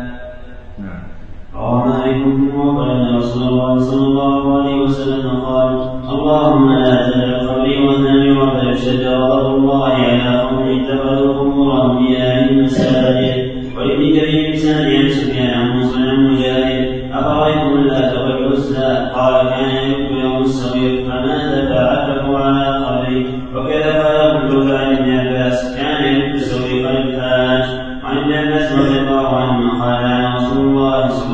عليه وسلم زائرات القبور والمنتظرين عليها المساجد والسرج. رواه أهل السنن. ذكر المصنف رحمه الله لتحقيق مقصود الترجمة أربعة أدلة. فالدليل الأول حديث عطاء بن يسار رحمه الله أحد التابعين أن رسول الله صلى الله عليه وسلم قال اللهم لا تجعل قبري وثنا الحديث رواه مالك مرسلا. والمرسل من أنواع الحديث الضعيف إلا أن له شواهد يصح بها. ودلالته على مقصود الترجمة في دعائه صلى الله عليه وسلم بقوله اللهم لا تجعل قبري وثنا يعبد والدعاء بذلك تنبيه إلى أنه مما يحذر ويحضر تنبيه إلى أنه مما يحذر ويحضر. أي ممن يخاف أي مما يخاف وقوعه فيمنع منه. وذلك باتخاذ قبره صلى الله عليه وسلم محلا لعبادة الله. كما قال في آخره اتخذوا قبور أنبيائهم مساجد فإنهم لما غلوا فيها اتخذوها أوثانا تعبد من دون الله عز وجل. والدليل الثاني أثر مجاهد رحمه الله في تفسير قوله تعالى أفرأيتم اللات والعزى؟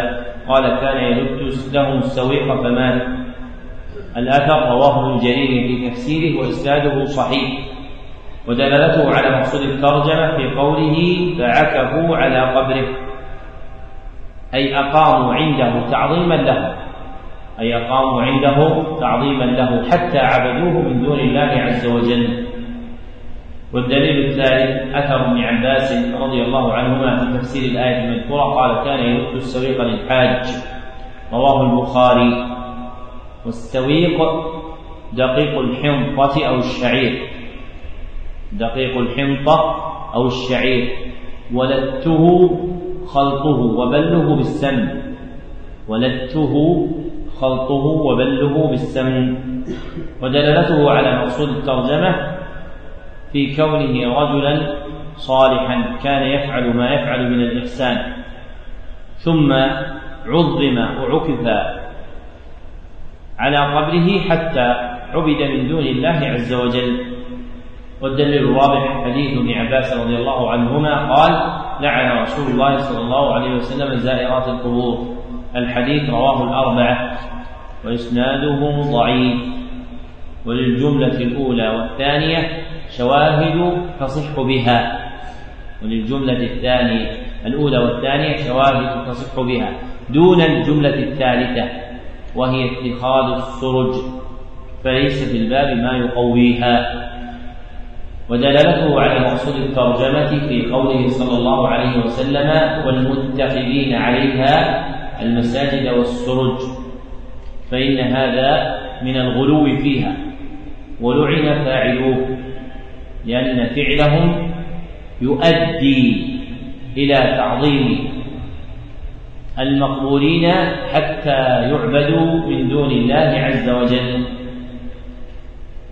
حتى يعبدون من دون الله عز وجل. نعم.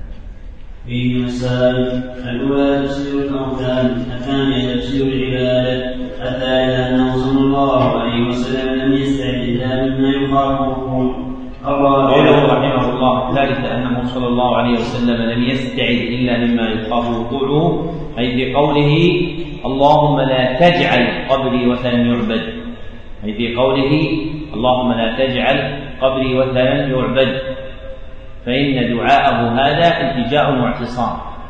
فإن دعاءه هذا التجاء واعتصام. وهذه هي حقيقة الاستعاذة. وهذه هي حقيقة الاستعاذة. نعم.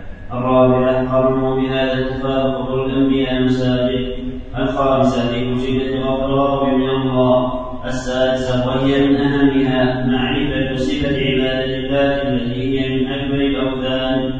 السابعة قوله رحمه الله السادسة وهي من أهمها معرفة صفة عبادة الله التي هي من أكمل الأوثان أي كيف وقعت؟ فإنها ابتدأت بتعظيمه والعكوف عند قبره مع عبادة الله وانتهت إلى عبادته من دون الله. السابعة معرفة أنه قبر رجل صالح. الثامنة أنه اسم صاحب القبر وذكر معنى التسمية. التاسعة لعنه زوارات القبور العاشرة لعنه من أسردها باب ما جاء في حماية المصطفى صلى الله عليه وسلم جانب التوحيد والسديد كل طريق يوصل إلى الشرك. مقصود الترجمة بيان حماية المصطفى صلى الله عليه وسلم جناب التوحيد أي جانبه. من كل ما ينقصه أو ينقضه. من كل ما ينقصه أو ينقضه. ومن جملة ذلك سده الذرائع الموصلة إلى الشرك. ومن جملة ذلك سده الذرائع الموصلة إلى الشرك. أي غلقه طرق الشرك. أي غلقه طرق الشرك.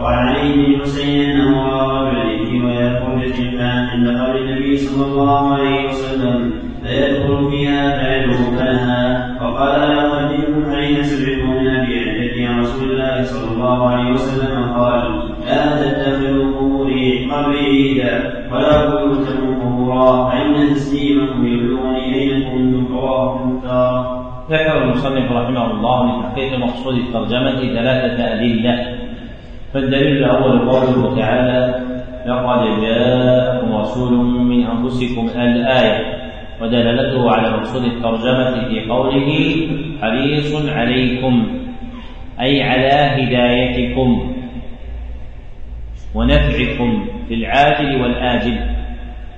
ومن جملة حرصه صلى الله عليه وسلم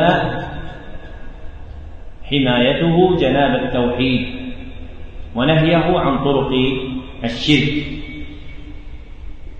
ومن كان به مقتديا كان لحاله صلى الله عليه وسلم ممتثلا ومن كان به مقتديا كان لحاله صلى الله عليه وسلم ممتثلا. يعني الذي يدعو إلى التوحيد ويبدي فيه ويعيد وينذر الناس من الشرك هذا مقتدي بالنبي صلى الله عليه وسلم. حاله كحال النبي صلى الله عليه وسلم. فهذا أحرى الناس في صدق الاتباع. الذي ينتسب إلى النبي صلى الله عليه وسلم يكون في حاله كما كان صلى الله عليه وسلم في حاله وهو صلى الله عليه وسلم كان يقوم ويقعد ويبدئ ويعيد في الأمر بالتوحيد والنهي عن الشرك النهي الأكيد.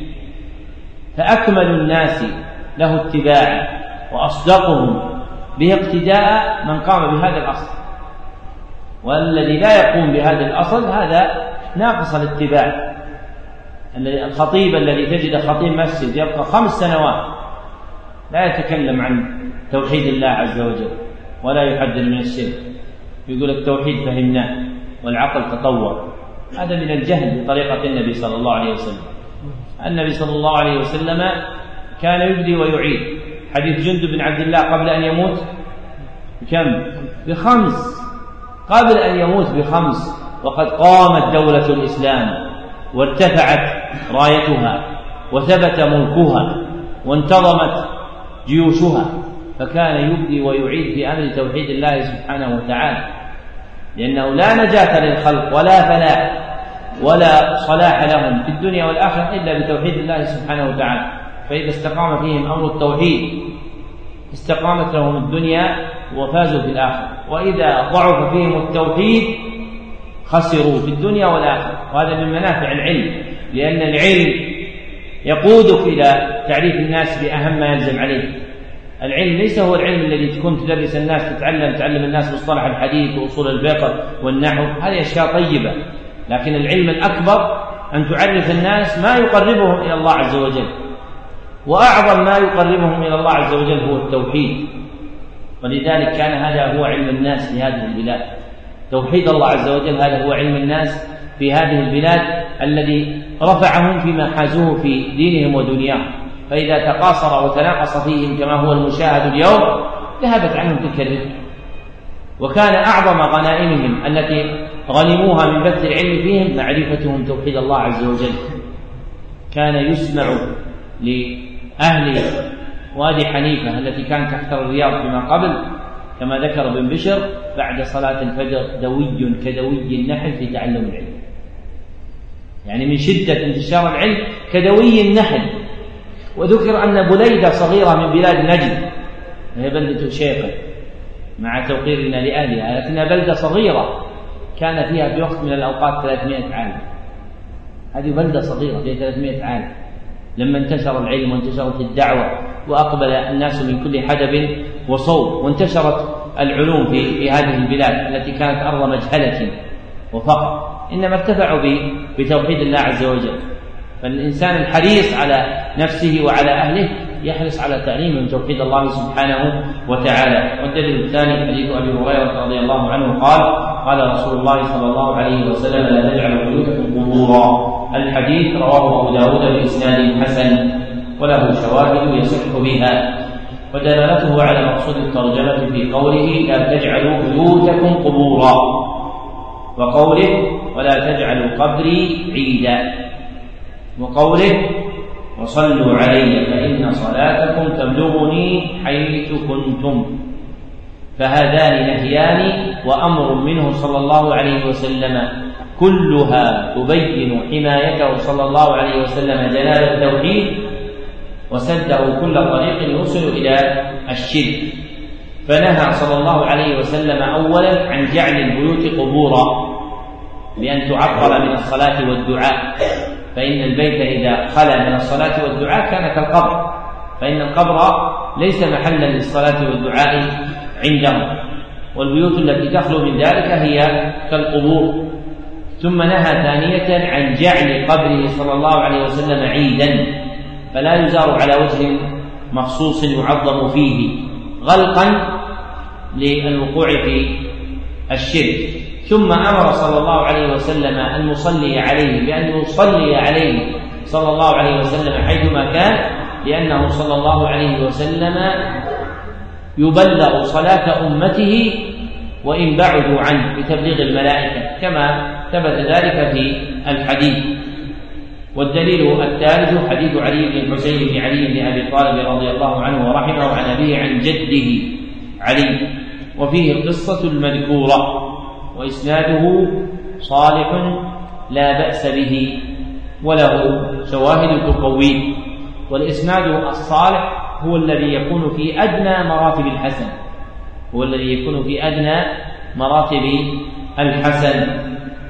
والحديث عزاه المصنف إلى المختارة والمراد بها كتاب المختارة للضياء المقدسي.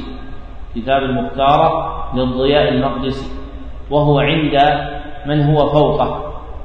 فالحديث المذكور أخرجه أبو يعلى الموصلي في مسنده ودلالته على مقصود الترجمة في جمله الثلاث لا تتخذوا قبري عيدا وقوله ولا بيوتكم قبورا وقوله فإن تسليمكم يبلغني حيث يبلغني أين كنتم. ورواية أبي يعلى الموصلي مختصرة فإن الحديث في مصنف شيخه أبي بكر بن أبي شيبة فيها فإن صلاتكم وتسليمكم يبلغني أين كنتم. فإن صلاتكم وتسليمكم يبلغني أين كنتم. فالصلاة والسلام عليه صلى الله عليه وسلم يبلغها أينما كان المصلي والمسلم عليه صلى الله عليه وسلم. فدلالته على المقصود في الجمل الثلاثة الثلاث. والقول فيها كالقول في سابقها. نعم. وفيه مسائل الأولى تفسير آية البقرة الثانية إبعاد أمته عن هذا فيما خارج الوجه الثالثة ذكر حرصه علينا ورحمته ورحمته. الرابعة نهي عن زيارة قبره على وجه مخصوص مع أن زيارته من أفضل الأعمال. قوله من أفضل الأعمال لأن زيارة القبور على الوجه المشروع سنة. لأن زيارة القبور على الوجه المشروع سنة وقبره صلى الله عليه وسلم أفضل القبور وقوله صلى الله عليه وسلم أفضل القبور. واتباع السنن من أفضل الأعمال. فالفضل راجع إلى العمل لا راجع إلى القبر. فالفضل راجع إلى العمل وهو زيارته صلى الله عليه وسلم على وجه مشروع. نعم. الخامسة نهي عن إكثار الزيارة السادسة حثه على منازلة البيت. السابعة أنه متقرر عندهم أنه لا يصلى في المقبرة. الثامنة تعليم ذلك بأن الصلاة الرجل سلامه عليه يبلغه من بعده. فلا حاجة إلى ما يتوهمه من أراد القرب. التاسعة أنه صلى الله عليه وسلم في البرزخ يعرض عليه قوله كونه صلى الله عليه وسلم في البرزخ أي في المقام بين الدنيا والآخرة تعرض عليه أعمال أمته أي بما يبلغه صلى الله عليه وسلم من الصلاة والسلام.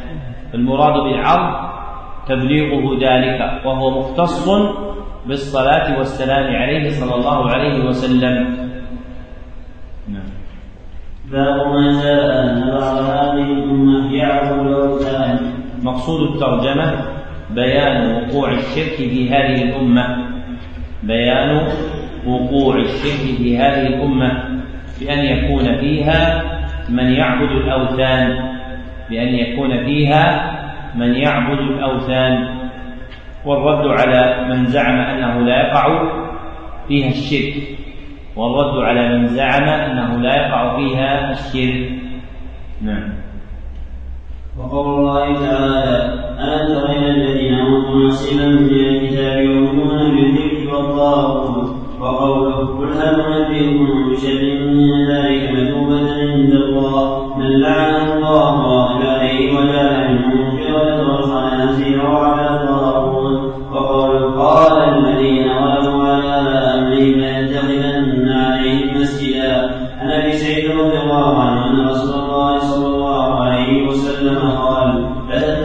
سنن من كان قبلكم حذو القبة بالقبة حتى لو دخلوا جحر ربنا دخلتموه قالوا يا رسول الله اليهود والنصارى قال فمن أخرجا والمسلم ثوبان يقرأن رسول رسول الله صلى الله عليه وسلم قال إن الله زوجي أخرج مشارقها ومغاربها وإن أمتي سيكون وما سئل منها. وأعطيت كالزيت الأحمر والأبيض وإني سألت ربي بأمتي ألا يهلكها بسنة.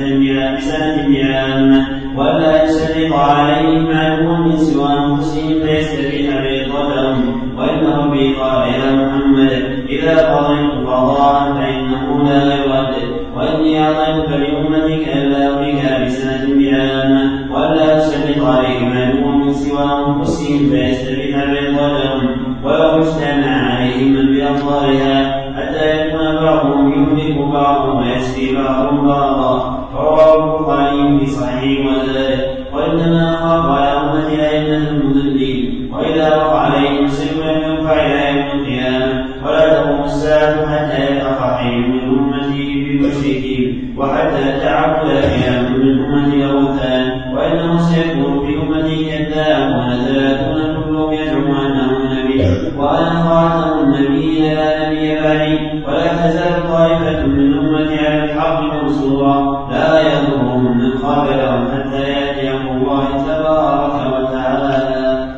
المصنف رحمه الله لتحقيق مقصود الترجمة خمسة أدلة الدليل الأول قوله تعالى ألم تر إلى الذين أوتوا نصيبا من الكتاب؟ الآية. ودلالته على مقصود الترجمة في قوله يؤمنون بالجبت والطاغوت. فإن أهل الكتاب من اليهود والنصارى آمنوا بالطاغوت وهو الشيطان.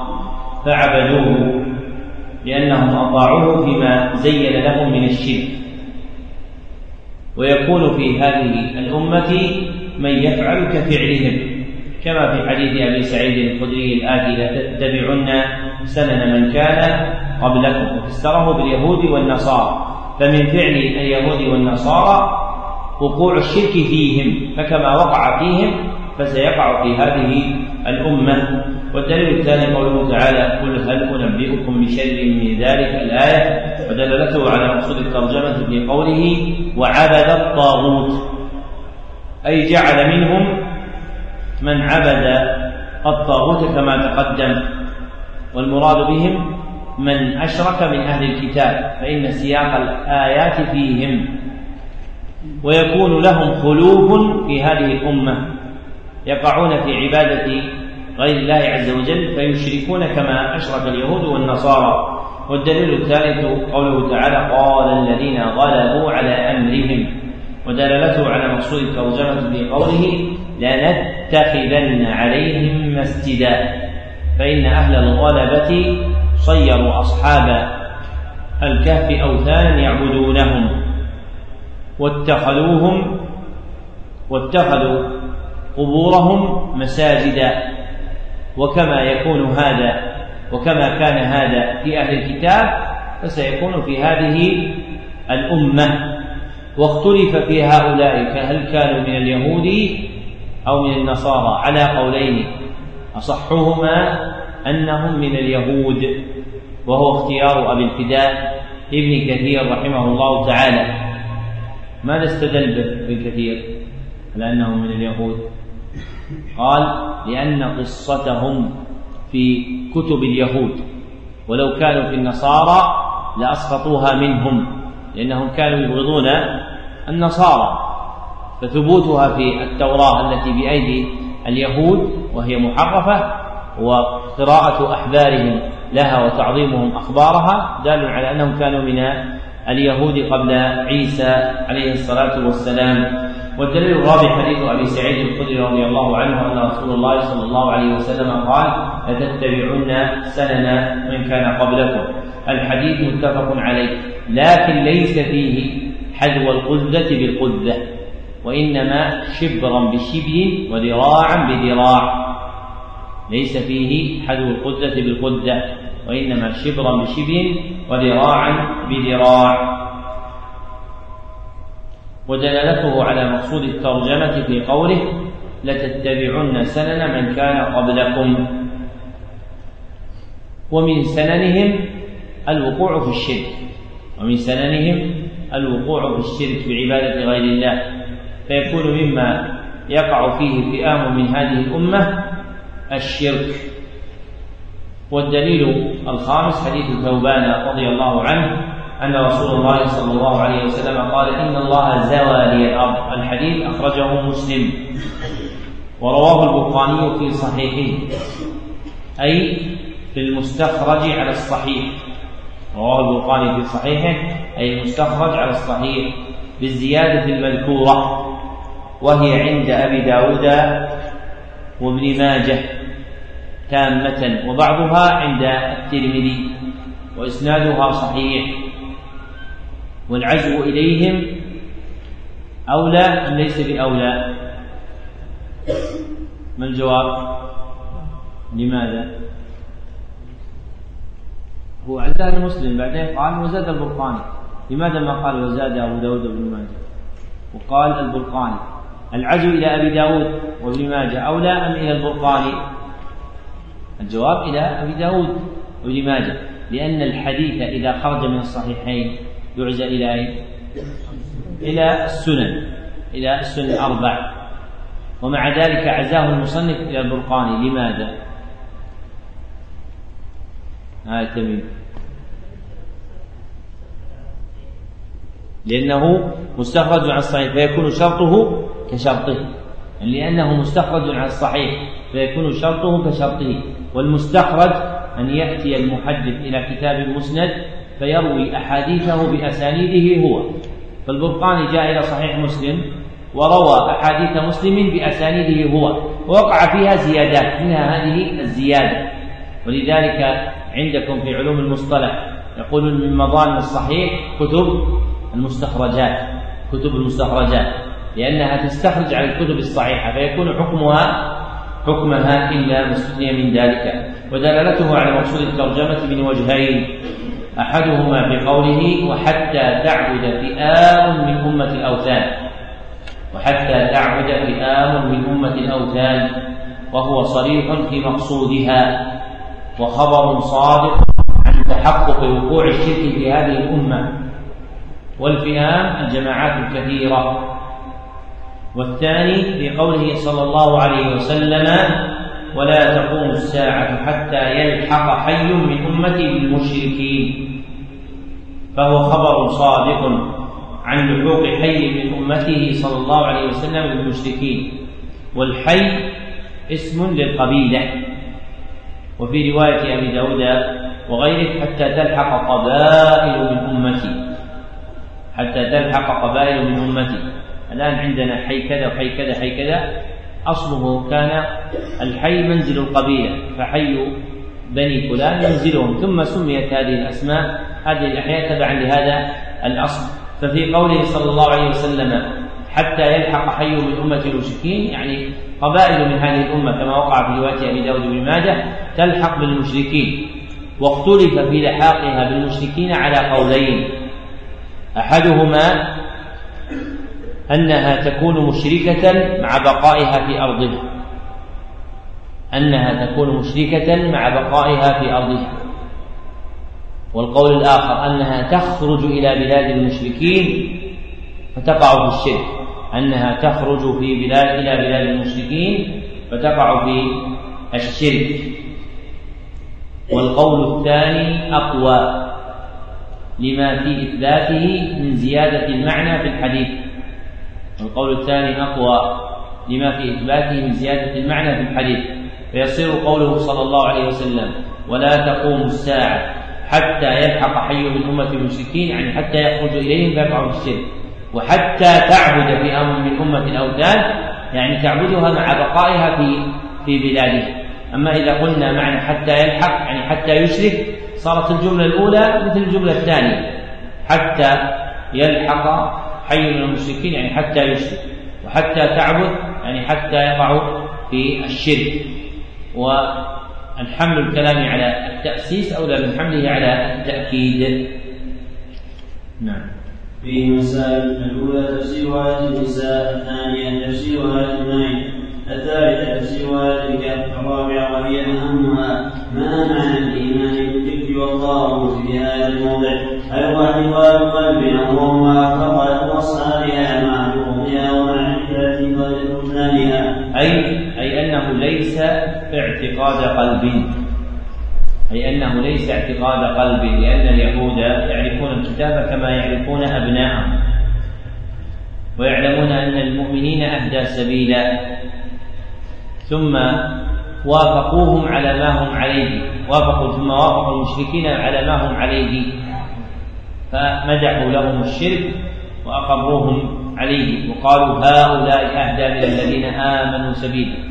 فلا تغني معرفة القلب. لا بد من العمل. أن يعمل الإنسان بما يدعو إليه التوحيد. هذا يكون الموحد. أما معرفة القلب فقط يقول أعرف التوحيد في قلبي ثم لا. يعمل هذا يسلق من التوحيد.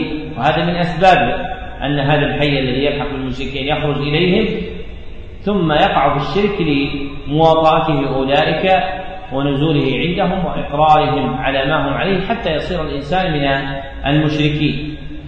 نعم. الخامسة قولهم إن الكفار الذين يعرفون الكفار أهدى سبيلا للمؤمنين. السادسة وهي المقصودة بالترجمة أن هذا لا بد أن يوجد في هذه الأمة كما تقرر في حديث أبي سعيد. السابعة تصريحه قال قال قال أنه لا بد أن يوجد في هذه الأمة كما تقرر في حديث أبي سعيد، الآن يأتي واحد يقول حديث إن الشيطان أيس أن يعبده المصلون في جزيرة العرب. قال هذا يدل على أن الشرك ما يقع عليه. طيب والحديث والحديث هذا ماذا يفعل فيه؟ حتى تعبد فئة من أمة الأوثان لا بد أن تصدق بهذا وتصدق بهذا هذا الحديث وقع في نفس الشيطان اليأس أنه وقع في فيها أنه يأس لكن هذا اليأس لم يمنعه فيما يستقبل من الأيام من أن يزين الشرك للناس فيعود إليه. كالإنسان يطلب شيئا ثم ييأس منه أياما بل سنوات ثم يتجدد له فيه الأمل. وهذا هو الذي وقع في الخبر عن الشيطان أنه ييأس ثم ينبعث له الأمل فيزين للناس الشرك فيقعون في الشرك فيقعوا في الشرك. نعم.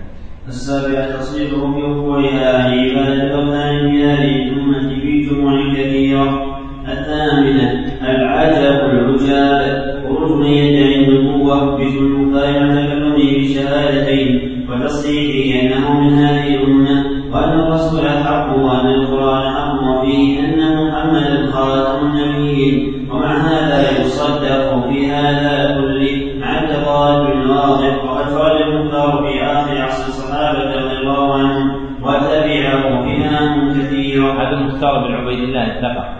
خرج في زمن بقايا الصحابة وكبار التابعين. ومع ذلك صار في الناس من صدق بأنه نبي لأنه روج على الناس بانتصاره لعلي ومحبة آل البيت. وهذا أمر يتعلق به من يتعلق حتى يغلب على قلوب الناس ثم يجرهم إلى الشر.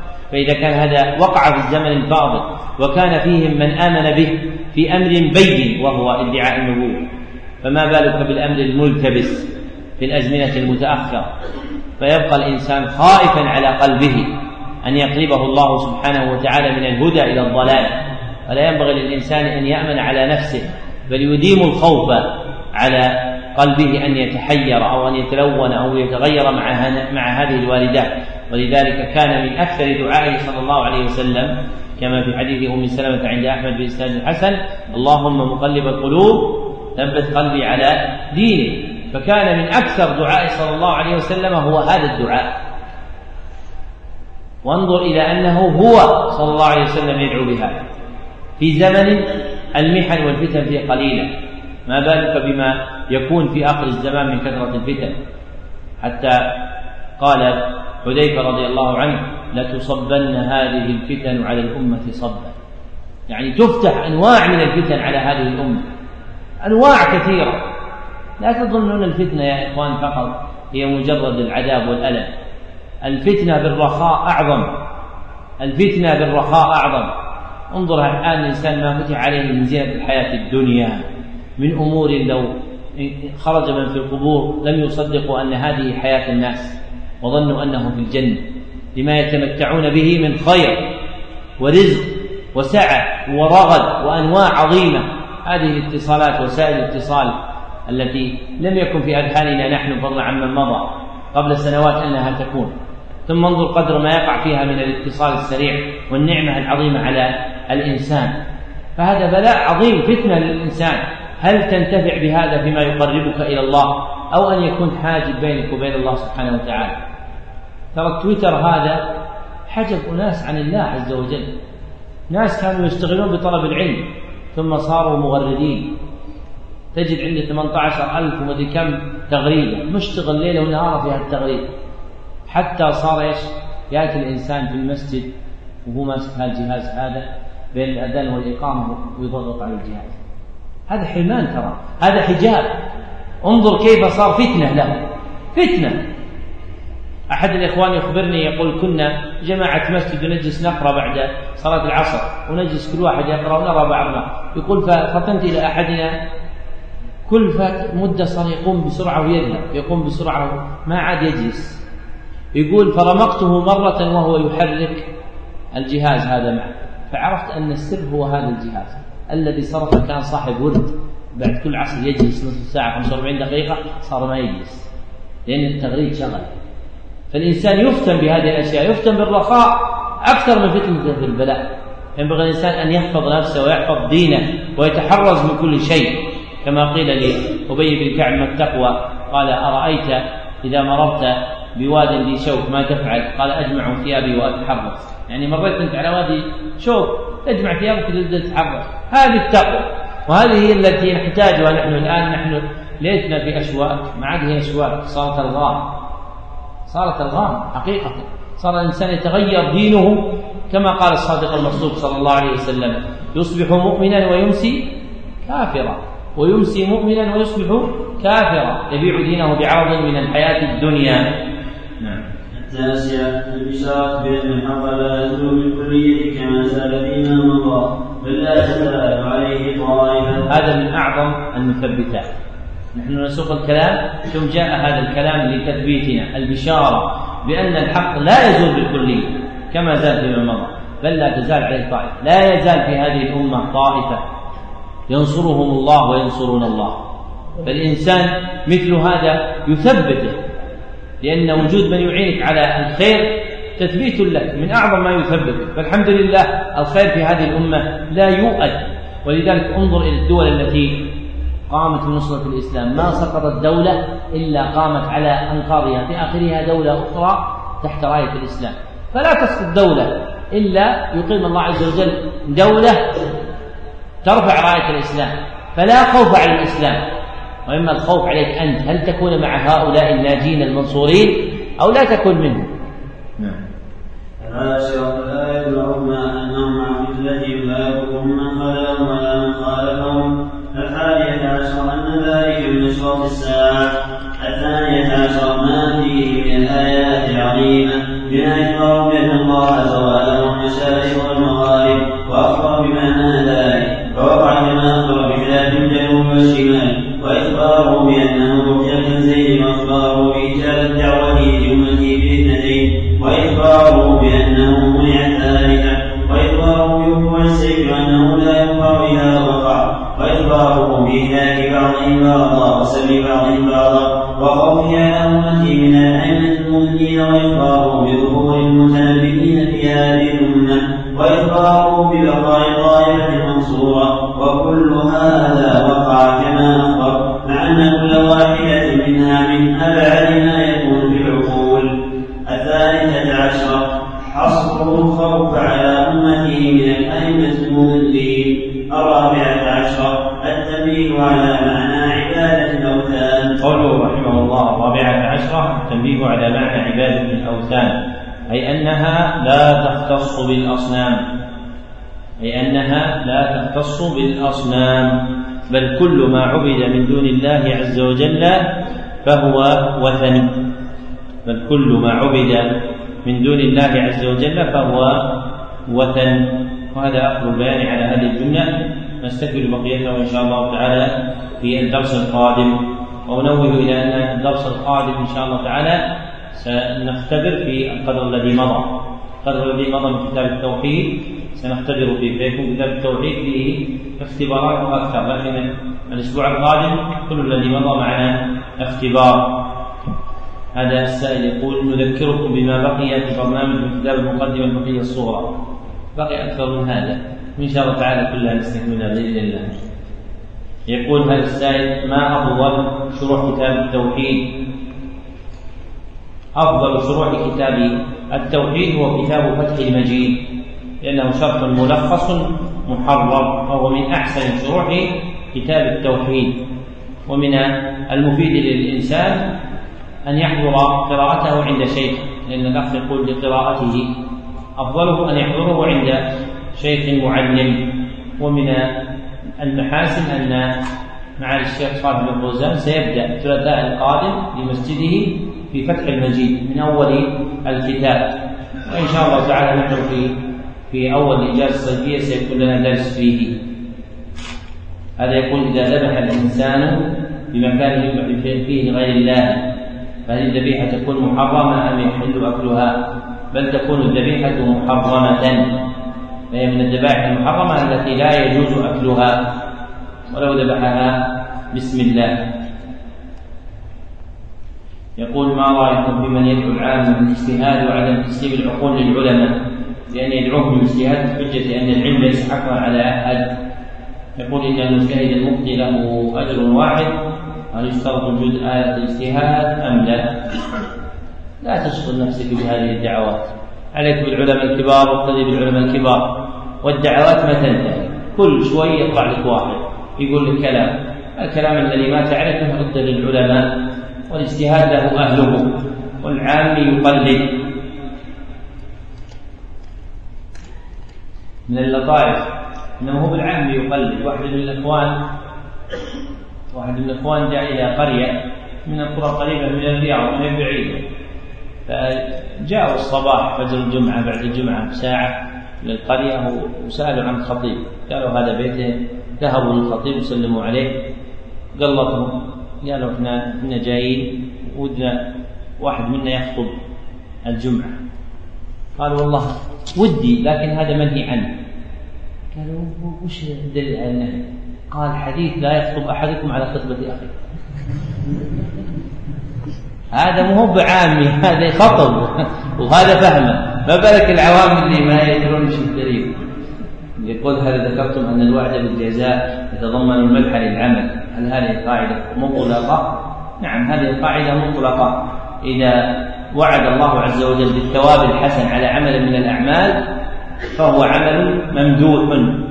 يقتضي ذلك أن العمل المذكور فيه مطلوب. يقول هل التحدث بالامور الدنيويه مع صاحب القبر جائز كما يذهب إلى قبر والد ويقول أبشرك بكذا وكذا وكذا. نقل أبو عبد الله بن القيم الإجماع على أن صاحب القبر يعلم بمن يأتيه ويسلم عليه والمنقول بالآثار هو علمهم بالسلام كما صح ذلك عن أبي هريرة عند ابن أبي الدنيا في كتاب القبور وهم يعلمون تسليم المسلم عليه إذا جاء له خاصة وسلم على أبيه أو أخيه أو من يعرفه فإنه يعرفه. ثبت في ذلك الأثر عن أبي هريرة ونقل ابن القيم رحمه الله إجماع في كتاب الروح على ذلك. هذا حكم تعلم الأعيان بإيجاز. هذا شكله مدرس. ما حكم لعن الأعيان بإيجاز؟ الإيجاز طيب جزاه الله خير. حكم لعن الأعيان في أصح قول أهل العلم أنه لا يجوز يحرم أن يلعن أحد بعينه قال الله تعالى ليس لك من الأمر شيء. وتقدم أنها نزلت كما في الصحيح في أناس كان يلعنهم النبي صلى الله عليه وسلم في الصلاة. هذا يقول هل ينسخ الحديث القرآن؟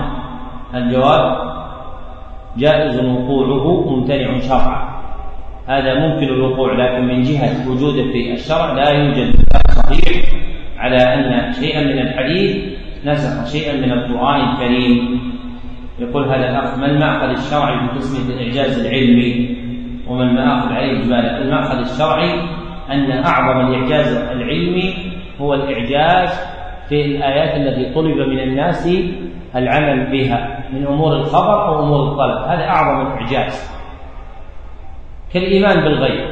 هذا من أعظم الإعجاز. كيف أن الإنسان يجرد قلبه ويؤمن بالغيب الذي لا يدركه؟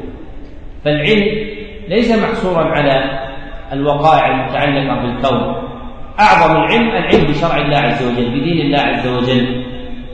ومن المآخذ عليه أنه يسمى إعجازا خبريا لو قدر. يعني أن هذا خبر أخبر عنه ووقع. وعليه مآخذ عدة.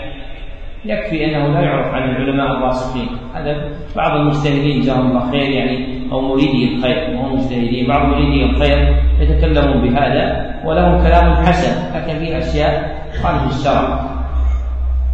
يقول ما هو الضابط في التعظيم للاعياد الضابط تخصيص يوم والفرح والابتهاج به وتوزيع الهدايا هذه كلها من معاني التعظيم.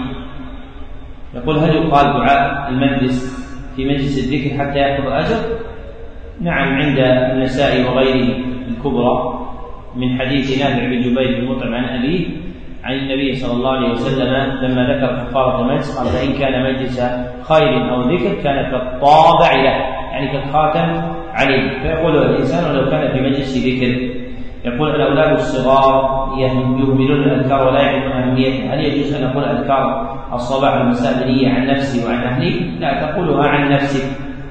وأولادك الصغار تعودهم تعودهم بالمعوذتين. يعني تقرأ المعوذتين بنية تعويذهم يعني حمايتهم وحفظهم.